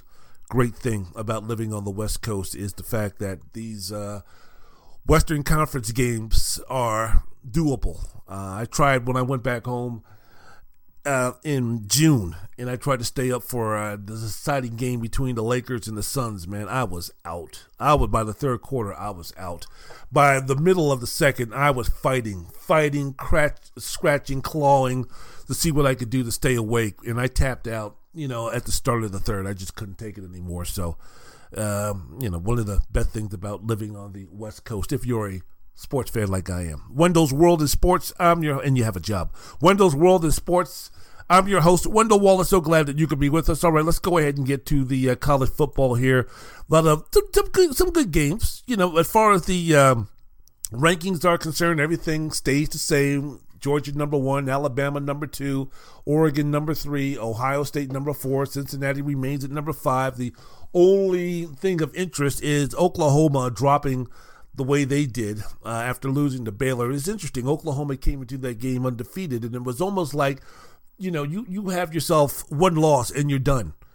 I mean, we're speaking possibly of Alabama losing in the SEC championship game if it's a competitive game against the Georgia Bulldogs. The fact that they still might have the opportunity to uh, play for the championship with two losses then they could sit there and talk about. Where their only losses was to Texas A&M on the road 45-42 and the only loss the other loss is to Georgia and because of that and because of Alabama and you take a look at their body of work and you take a look at the talent that they have on the field and you take a look at the resume of the coach the fact that uh, we also don't want Cincinnati a non-power 5 school in the playoffs and Clemson is down this season. So normally a blue blood for the last couple of years or at least since this 14 playoff has started they're not eligible to be in the championship. So we really can't insert anybody else in, at least from the SEC or from the Big 12 or Big 10 and such. So we're just going to go ahead and just give uh, the nod to a two loss Alabama squad. That is basically that, that that is a real possibility depending upon what shakes and what breaks. If Ohio State can win their conference, if they beat Michigan State and then they go ahead and beat Michigan, and then they win their uh, conference championship game they're in. If Oregon does the same in terms of winning the rest of their games and winning their conference championship they're in, then you take a look and you say, okay, who else besides Georgia or Alabama would be able, would be worthy to get into the playoffs? But then again, we exactly don't know how the commission goes ahead and does this. So you know, we, we we're kind of lost in terms of how they dictate, how they determine who the top four teams are. But there's some good games. There's going to be some good games. I'm really interested in the uh, 9 a.m. game, West Coast time in the morning. Michigan State's going to be at Ohio State. Michigan State coming in at number seven. Ohio State at number four. Michigan State still having a pathway to get into the college football playoffs. Same with Michigan. If they go ahead and take care of business, win the rest of their games, and win their conference championship, which would mean eliminating Ohio State if you're both Michigan and Michigan State, wouldn't that be sweet? for Jim Harbaugh, all the bullshit and all of the angst and all of the negative reception and negative press that he's been getting throughout his most of his tenure at Michigan, despite the fact that uh, he's been pretty successful in terms of, of a win loss record. The main thing that has kept him, that have held him back, or as, which has, you know, started the yearly is Jim Harbaugh right for this job type of type of discussions are his inability to uh, win the big game, his inability to beat a ranked team, his inability to be competitive except for one season against uh, Ohio State. So if he can go ahead and do this this season, get into the playoff, which would mean beating Ohio State and winning that conference championship, then that would uh, be a lot of vindication for those who stuck with Harbaugh and Harbaugh himself. So, you know, but then again it Michigan State, which would be if Michigan State can go ahead on the road, beat Ohio State, then go ahead and win the conference championship and get themselves into the playoff. That would probably be the most remarkable story in college football, I would think, in decades. Seriously, if you think about where Michigan State was last season, and then you speak, think about the expectation of Michigan State this season, nobody, if Michigan State pulls this off, in terms of beating Ohio State and um, and getting themselves into the playoffs. Nobody would exceed expectations greater. I can't think of anybody watching college football 20, 30, 40 years off the top of my head that I can think and say, that season was better when you think about the expectations, when you think about where the program was a year ago to then be in play for a national championship. I can't think of any program over the last 40 years which would exceed what Michigan State would do. But first things first for Mel, Mel Tucker and the guys, they have to go ahead and they have to uh, beat Ohio State. And now there are reports that Michigan State is up there offering, going to offer, or in the works, or thinking about, or negotiating, or doing something about offering Mel Tucker a long term contract in the realm of 10 years and $95 million. Make that money, Mel. Make that money, big man, because you know if they can pull this shit off. First of all, if Michigan State can pull this shit off, Mel Tucker should be making. I'm going to say 95 million ain't enough. Sorry. And could you imagine the leverage if Michigan State has the magical Cinderella season after what he did coming in, replacing Mike Dantonio or Mike D. I get Mike Dantonio and Mike D'Antoni mixed up. Damn it.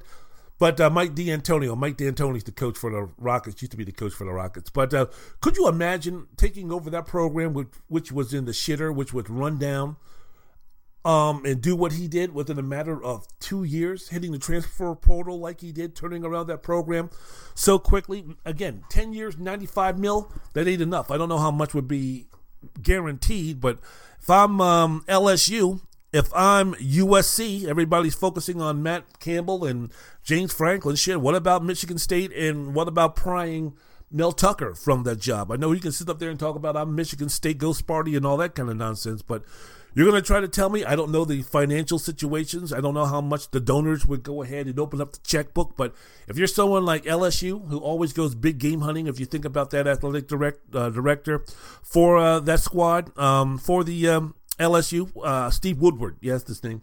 For him, he's always been a big game hunter in terms of coaches. Um, if Jimbo Fisher turns down the Texas A&M program or uh, uh, stays at Texas A&M and he turns down the LSU program, you're going to try to tell me that somehow, some way they can't get Mel Tucker to go to LSU. Now, if I'm Mel Tucker, would I take that job with the expectations that come with um, being the coach at LSU? Would I go ahead and take that job?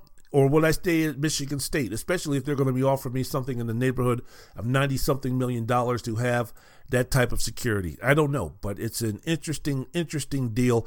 And it all starts, the conversation can really start in earnest if Michigan State beats Ohio State on Saturday morning out here in the West Coast. So that's the game of the that's the game of the day in college football, Michigan State at Ohio State. But there's some other good games. Iowa State at uh, Oklahoma. Oklahoma now outside of any possibility, with the exception of chaos and winning the Big 12 championship, of uh, really being serious contenders for the four teams that compete for the uh, championship, the uh, semifinals and, finals for the uh, college football playoffs. But you know, the whole deal with them, everybody was waiting for that house of cards to fall when you're speaking about Oklahoma. And the uh, loss of Baylor kind of showed that uh, in terms of being one of the elite football programs for 2021 and trying to reach the expectations, preseason expectations, where there was a lot of talk about Oklahoma possibly being in contention, strong contention for the uh, number one, you know, team in the country for through the entire season. Spencer Rattler being one of the guys who could be strong candidates for the Heisman Trophy. The way that they fell off without really falling off. It wasn't a situation where Oklahoma's coming into this game with three or four losses.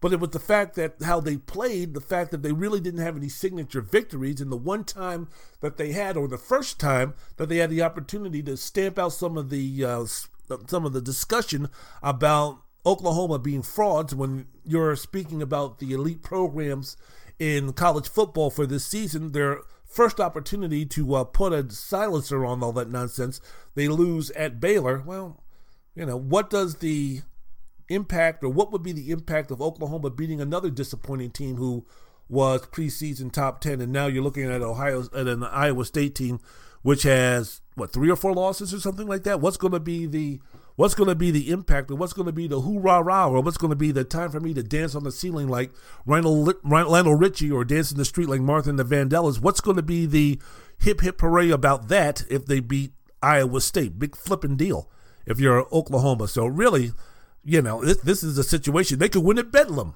against Oklahoma State. What does it mean? What would it mean for them? It would be more of an indictment on Oklahoma State and Iowa State to say that, man, you can't even beat Oklahoma when they're down this year. Again, the Oklahoma team considered down this year with only one loss. So, Iowa State, Oklahoma, a couple of weeks ago, even at the beginning of the season, looked it looked like a delicious meal to digest. But uh, not anymore. It only gives you heartburn, fizz, fizz. Oh, relief it wouldn't be. So, Wendell's World of Sports. I'm your host, Wendell Wallace. So glad that you could be with us.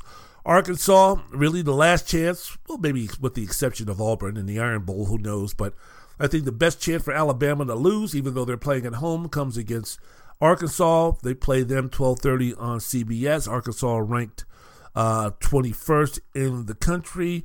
Any night games of any interest that I see here? Not really. Not really. You've got Arizona State at Oregon State. You got Vanderbilt at Ole Miss. You got well, you've got Oregon playing uh, Utah, 4:30 on ABC Pacific Standard Time. Number three, Utah. That's number. Excuse me. Number tw- three, Oregon at number 23, Utah. That might be something interesting, but for the most part, you know, it's uh, it'll be a a solid weekend in college football. Speaking real quickly about the coaching carousel, though, man, you're speaking about man some of these programs because Justin Fuente at Ohio at uh, Virginia Tech, he's out after football coach, 43 and 31, six seasons at Virginia Tech was basically, look, man, you know what? We're not going to give you that contract extension. So you know what that means when we don't give you that contract extension. Do you want to say you resign, or do we want you to, or are we going to say that we fired you? So it became clear that you know what time for me to go if you're Fuente. Think he's a decent coach, but think just like um, Clay Helton was, I think that he would be better off in one of the non-power five schools to uh, go for his next coaching job if he wants to continue to coach. But if you take a look, man, here on Wendell's World of Sports podcast with yours truly, Wendell Wallace, take a look at some of these programs needing head coaches going into the next season where you have USC and LSU, TCU, Washington, Washington State, possibility of Miami, possibility of Florida. I mean, who's out there, man? Most most names that are being out there for the top tier schools like the LSU's and the USC's are Matt Campbell and Dave Aranda and Luke Fickell and James Franklin, which which are which are nice, but they're not sexy home run picks. And look, I understand that winning the press conference in terms of inter- of introducing your next college football head coach is not the you know pathway to win championships, or it doesn't mean that they you know, give you a leg up on that. But you know, I, I don't see that sexy name out there. I don't see that you know, wow, that big splash name out there. Many people are speaking about Urban Meyer, you know, once he gets fired or once he finds out that the NFL is not for him and going back to college, that he would be such a great fit at USC or LSU, I wouldn't hire Urban Meyer. I'm telling you right now, if I'm LSU and USC, I'm not hiring Urban Meyer. The, the, the waves have changed in college football from when he first, or when he was last a uh, head football coach at LSU. And we know one thing about Urban Meyer: he's going to be successful, at least in the old ways of college football before NIL and the transfer portal being much more active and such, and many other avenues to recruit and bring in new talent, is the fact that we knew about Urban Meyer. We knew this that he was going to uh, be great for your program in the in the uh, short run. That he was going to build it and bring it up to prominence. That he could possibly win the championship. He's always going to be competing for a championship for a short stretch where he's going to have his team because of the recruiting and such. And then it's all going to come crumbling down and it's going to come crumbling down in the midst of NCAA investigations. It's going to become crumbling down in the midst of bad decisions by the head coach. It's going to become crumbling down in terms of, you know, we're going to be seeing that press conference. If Urban Meyer became the coach, let's say, for instance, of USC, because I think he's more of a USC guy than he would be an LSU guy, even though he worked in Florida, might still have some connections uh, down there as far as recruiting is concerned, that SEC country, you know, where he was so successful at the coach of Florida. But I, I still see him in this new age as a USC guy as far as if he was to return to college to be a coach. And I don't even think that Urban Meyer even wants to go back to college the way college football is right now, the stuff that you have to do at his age and health uh, situation and such. But let's just say, for instance, Urban Meyer going back to USC. Best case scenario for those would be that he immediately resurrects the program for the next five, six, seven years. That um, oh, uh, that USC wins a championship, national championship is concerned. They win Rose Bowls when they're not competing for national championships. They dominate the Pac uh, 12 and, and all those good things. You have a stretch of, say, from 2023 to 2027, where, again, winning national championships, being in the playoffs, doing all those type of things. But then by 28 29, when he sits up there and says, Oh, because of health reasons and all this kind of stuff, that I'm going to step down and I'm never going to coach football again, he's going to leave your program in shambles. So that nice little four or five year run is awesome. It's great. But the aftermath of that is ain't going to be pretty. Now, look, Ohio State hired um, hired Ryan uh, Ryan Day from his staff and he kept the things going. He kept Ohio State afloat and really improved the program. But for me, it's just a situation where I don't touch Urban Meyer. I'm just not going to deal with Urban Meyer from USC or LSU. And like again, this is all just speculation because I don't think that Urban Meyer, if he gets fired from Jacksonville, is going to go back to college. I think that he's, I think that that's the last itch he wanted to scratch to see what it would be like to uh, coach an NFL football team. And I'm guessing now he figures that nope, a lot different. I'm way over my head. So he's going to do the uh, Jim Mora. He's going to do the um, he's going to do the uh, Steve Spurrier.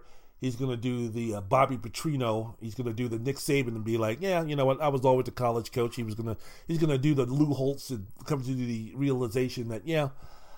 I'm a college coach, nothing more, nothing less, and uh, you know that's really not a bad thing. Wendell's World in Sports. I'm your host, Wendell Wallace, so glad that you could be with us. So, LSU, who are they going to get? I don't know, man. Once again, the athletic director for LSU, Steve Woodward, is a guy who's going to go after Jimbo Fisher, and Jimbo was talking about how much of an idiot he would be if he left Texas A&M, and Texas A&M just uh, secured the services of uh, Walter Nolen, the number one player in the 2022 uh, recruiting class. So he's supposed to be a guy who's supposed to be a difference maker, defensive tackle. So he's supposed to be a difference maker.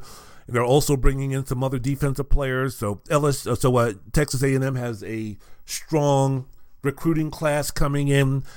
Fisher's making a boatload of money, so it's a situation where look, I know that Woodward was the guy that hired me when I was at Tech, when uh, he was the AD at Texas A&M, and I was looking for a lifeline to get out of Florida State. But you know, I'm just right now. I, I just don't see a reason why, unless Woodward can just blow him out the water with the amount of money they they can offer him. I mean, what would it take, man, if you're LSU to get Jimbo Fisher to even think about leaving that program at uh, Texas A&M? I mean, shit, you would have to put up something like around 11 year, 132 million dollar contract or some nonsense like that, some unrealistic number like that to get uh, Fisher out of uh, Texas A&M. in my opinion. And he came out pretty strongly and said that, look, I'm not leaving, I'm not leaving, I'm not leaving. And after saying all that, the reporters and everybody looked around and said, so are you leaving? So, you know, not until, I don't know, I don't know what it's going to take in terms of, you know, LSU getting it through their thick skulls that uh, Fisher is not coming, is not coming there. But, uh, you know, you know, uh, persistence breaks resistance you know, or some people call it stalking, either one. But uh, it'll be interesting. That just leaves again when you're speaking about coaching candidates. Luke Fickell, who's been linked to the USC job because his old AD, uh, he has ties with his old AD. Um, hired him at uh, Cincinnati, so it's a situation where if you're Luke Fickell, a guy who has what six or seven kids, very comfortable living in the Midwest, one year being the major, being the coach at a major university, Ohio State, average at best, but there were circumstances beyond his control for him to really have a strong opportunity to uh, win a bunch of games and you know make his mark as being a guy who could lead a uh, an elite college football program. He's done great at Cincinnati, but you know for USC. Again, do you do you make that play, and do you make a play for Luke Fickell, a guy who yes has had success, but albeit in a non-power power five conference are you willing to pay him what? How much is it going to cost? Eight nine mil somewhere around there? Seven and a half eight mil a year? Multiple multiple years to get him out of cincinnati? Are you willing to do that for luke Fickell? or would you rather have someone like a james franklin who has um, i think is a solid coach? I think he's a solid to a very good coach but is he elite? How many championships has he won? Zero. I mean how many times has he had Penn? he's done a great job at penn state he's done a great job. Took over for Bill O'Brien, did a great job. Built the uh, built on the uh, foundation, strong foundation that Bill O'Brien laid down while he was the coach there after the Jerry Sandusky nonsense. He was the man who replaced um, Joe Paterno, so it's always to it's always better in James Franklin's case to replace the man who replaced the man. But um, I think in the situation right now, and James Franklin has a strong recruiting class coming into Penn State. Is he willing to give all that up to uh, go to a USC, where I think as far as a better fit for him when you're thinking James Franklin, his attitude, his verb, his his his joie de vivre, shall we say, for um, you know for for that type of thing. Is it uh, more fit for Los Angeles, California, instead of Happy Valley, uh, Pennsylvania? I don't know. He changed agents, got himself a high profile agent, so. You know, what did that mean? What did that signal? What did that identify? Who knows? I don't know. But uh, those are just, you know, some of the questions. But again, there is no like sexy pick out there, you know, in terms of getting one of these jobs. And we're still, we still haven't even talked about the position at Miami or Florida. I mean, is Dan Mullen going to keep his job? I mean, after that nonsense for against uh, Samford, I mean, what happened if they actually play Sanford and his son? I mean, it would really be horrible. You know, I mean, I mean, it would be a situation where Dan Mullen would certainly be talking about, you know, Esther, I'm coming up to see you. So, was it Esther, by the way? I don't know. Bertha, I don't know. I forgot. Uh, Eunice, I don't know. I forgot. But, um, you know, it was a situation where, hey, man, there's some things in college football. If you're a coach at a major college football program, and Florida is a major college football program, there are things I think that constitutes an immediate fire that are fireable offenses right off the bat if you're the coach of one of those schools. It's committing a serious uh, violent felony. You got to go. Getting caught in an extramarital affair with a co-ed. You know, wrecking your bike on the way to see her. I forget what the whole Bobby Petrino nonsense was, but if you're if you're seven and three, six and four, and you're caught, you know, sleeping around with uh, with a junior who's uh, helping out with the football program, one of the co-eds, you're gone. And if the NCAA finds some type of extreme violation, you know, something where it's kind of like, damn, man, I mean, you know, your your your your cheating is beyond the pale. I mean, we're talking about this got to be just a combination of paying players outrageous amount of money, giving gifts, um, you know, players committing violent felonies, rapes, and all those type of things, being menace to the community, uh, cheating scandals. I mean, it's got to be like a mixture of all of those things for a administrating administrator to be like, hey, look, man, you, you gotta go. No, you're not finishing the season. No, you, you, you just you just gotta go. So those are some of the things I think off the top of my head that would constitute an a fireable offense. A you know, get him out of here asap. You're done. Another one would be allowing a mediocre, run of the mill, below average, 4 and 6 FBS football program to score 52 fucking points on your defense after you fired the defensive coordinator. After Mullen fired his defensive coordinator, yeah, Florida gave up 530 yards and 42 points in the first half. That man should have been fired at halftime. Are you kidding me? I mean, damn.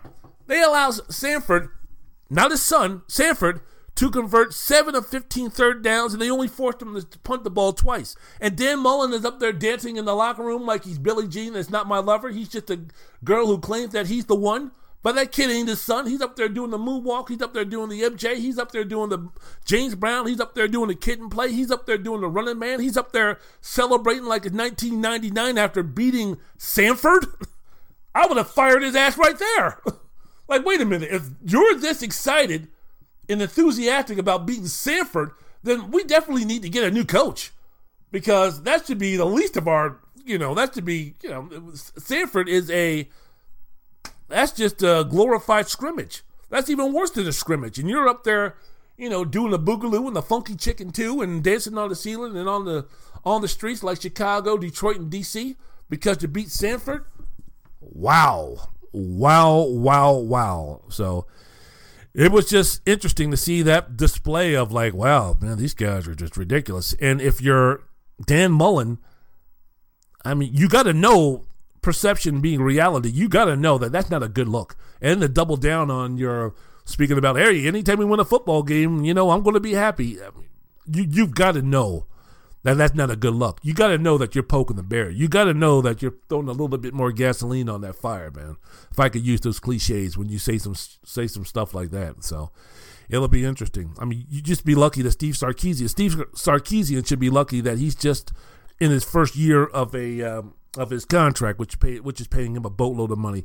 Because if he was Charlie Strong, or if he was in year three, or if he was in year four, and his name was Tom Herman, and after that display, losing to Kansas at home, after going on what now a five game losing streak, bye bye.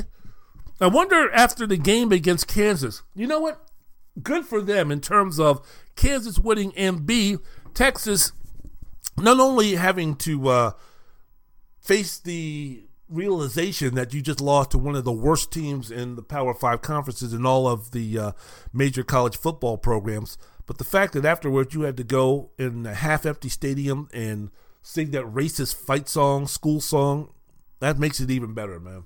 That makes it even sweeter. That makes it even more laughable. That makes it even more uh, poetic that you guys have to do that. So, Texas moving forward, I don't know in terms of the impact of losing to Kansas is going to do for uh, Steve Sarkisian moving forward. I tell you what, if this happened to Charlie Strong, um, they would be planning his exodus probably after two or three games next season.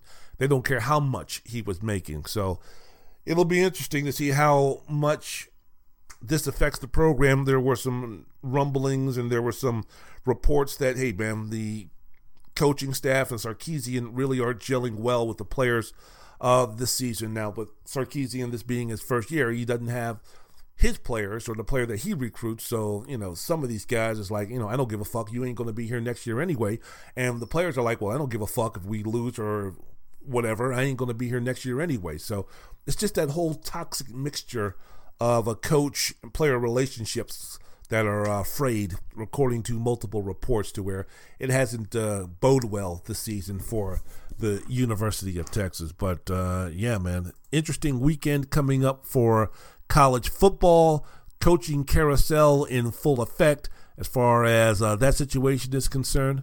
It's going to be fun. Michigan State, do what you need to do against Ohio State and Mel, and Mel Tucker. Brother, make sure you get that money.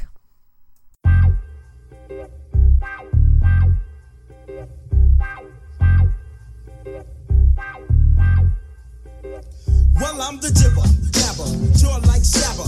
Ranks making bank, operating like Trapper. John and B, yeah, that's what folks tell me. I plan on going far and be a star like Marcus Welby, so there, there, uh-huh.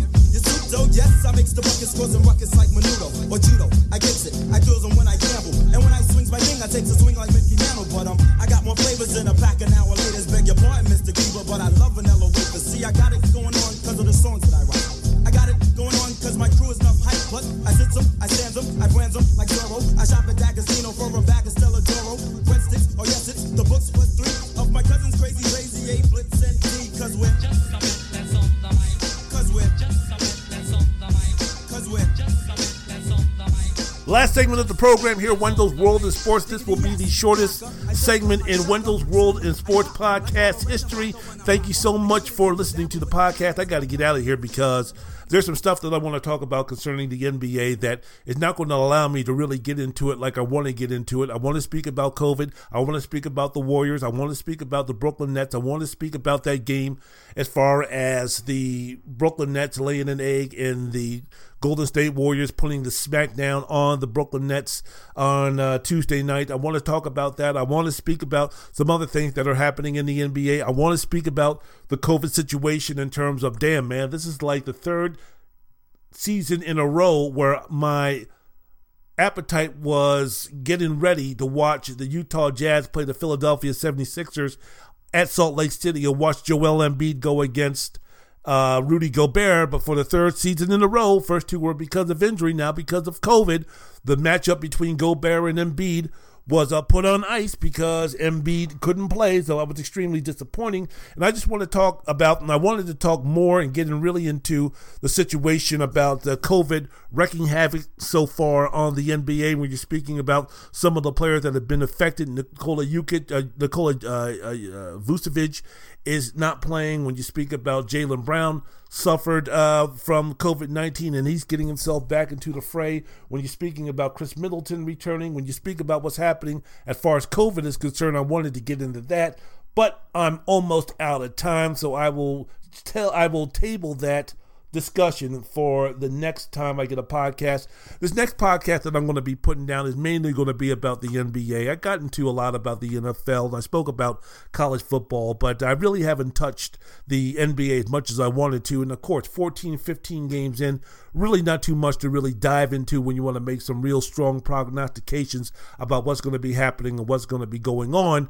But uh, there's still some stuff, there's still some issues, there's still some topics, there's still some discussions that I want to have with you in terms of the NBA and really get into it. So I'm going to save that discussion until the next time we have a podcast. And the next time that I record a podcast, Georgetown will have played, or Georgetown will be playing Siena. Happy about the performance against American. Yes, it's a long way to go. The game against Dartmouth, the defense was horrendous. The horrendous. The offense was putrid. The coaching to get them ready for the game was questionable. It was not good.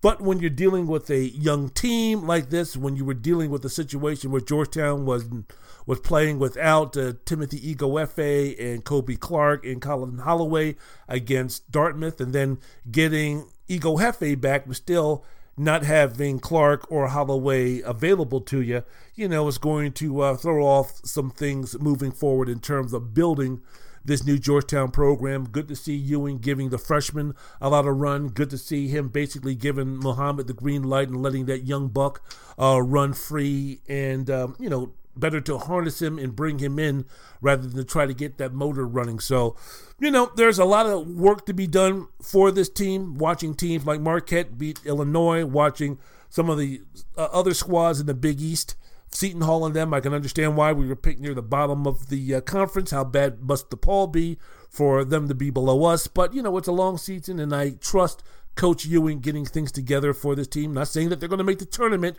or any type of nonsense like that, but uh, they have some pretty good building pieces with uh, Jordan Riley. Love his athleticism. I like uh, Aminu Mohammed, what he can do. Dante Harris played better against American, but boy, was he horrible against Dartmouth. And I still think there's, there's a lot of room for growth and for him to get better, for him, the need, the need, if the team is going to be anything halfway decent, the need for Dante Harris to be more consistent, both offensively and defensively. Ighoefe needs, again, to try to cut down on his fouling. Don Carey needs to be that leader, continue to hit from the mid range and also from the three point land. Kaiden Rice Jesus fucking A Christ, man. How many goddamn three pointers are you going to miss? 0 for 7 against American. We need for him to step things up. Again, two games in, they didn't have a preseason. Siena stinks out loud. So this should be another pretty easy win for Georgetown. But then again, we said the same thing about Dartmouth, who was a lot better than American, and we handled American pretty well. So that's my thoughts, my fin- opinions about that. All right, I am out of here. I am done. Sorry for the short segment. Sorry for the false information. I feel like Vince McMahon on Raw. Yeah, MVP is going to be coming out with Bobby Lashley. No MVP. Yeah, Finn Balor is going to fight someone other than Kevin Owens. He winds up fighting Kevin Owens. So okay, all right. So I'm just going to Vince. I'm, I'm Vince McMahoning myself here and talking about in the pre-show. Yeah, I'm going to be talking about this in the NBA and this, that, and the other. And I'm like five minutes in, and it's like, now nah, we're done. So, um, yeah, I'm going to uh, go ahead and do what I need to do. You go ahead and you need what and do what you need to do in terms of making sure that people around you, making sure that your environment is full with love, respect, unity, harmony, and all those good things. Here is my musical ending from the movie Fame. I got some stuff I got to say about Fame. Leroy, when you look at that movie as a kid, it's a lot different than when you look at it as an adult especially with the acting. Woo, that was some bad acting in that movie. But the music was fantastic. Irene Cara was awesome. And the ending, which I'm going to play you now, still is outstanding after all of these years. So, Wendell's World in Sports, I'm out of here. Peace, music.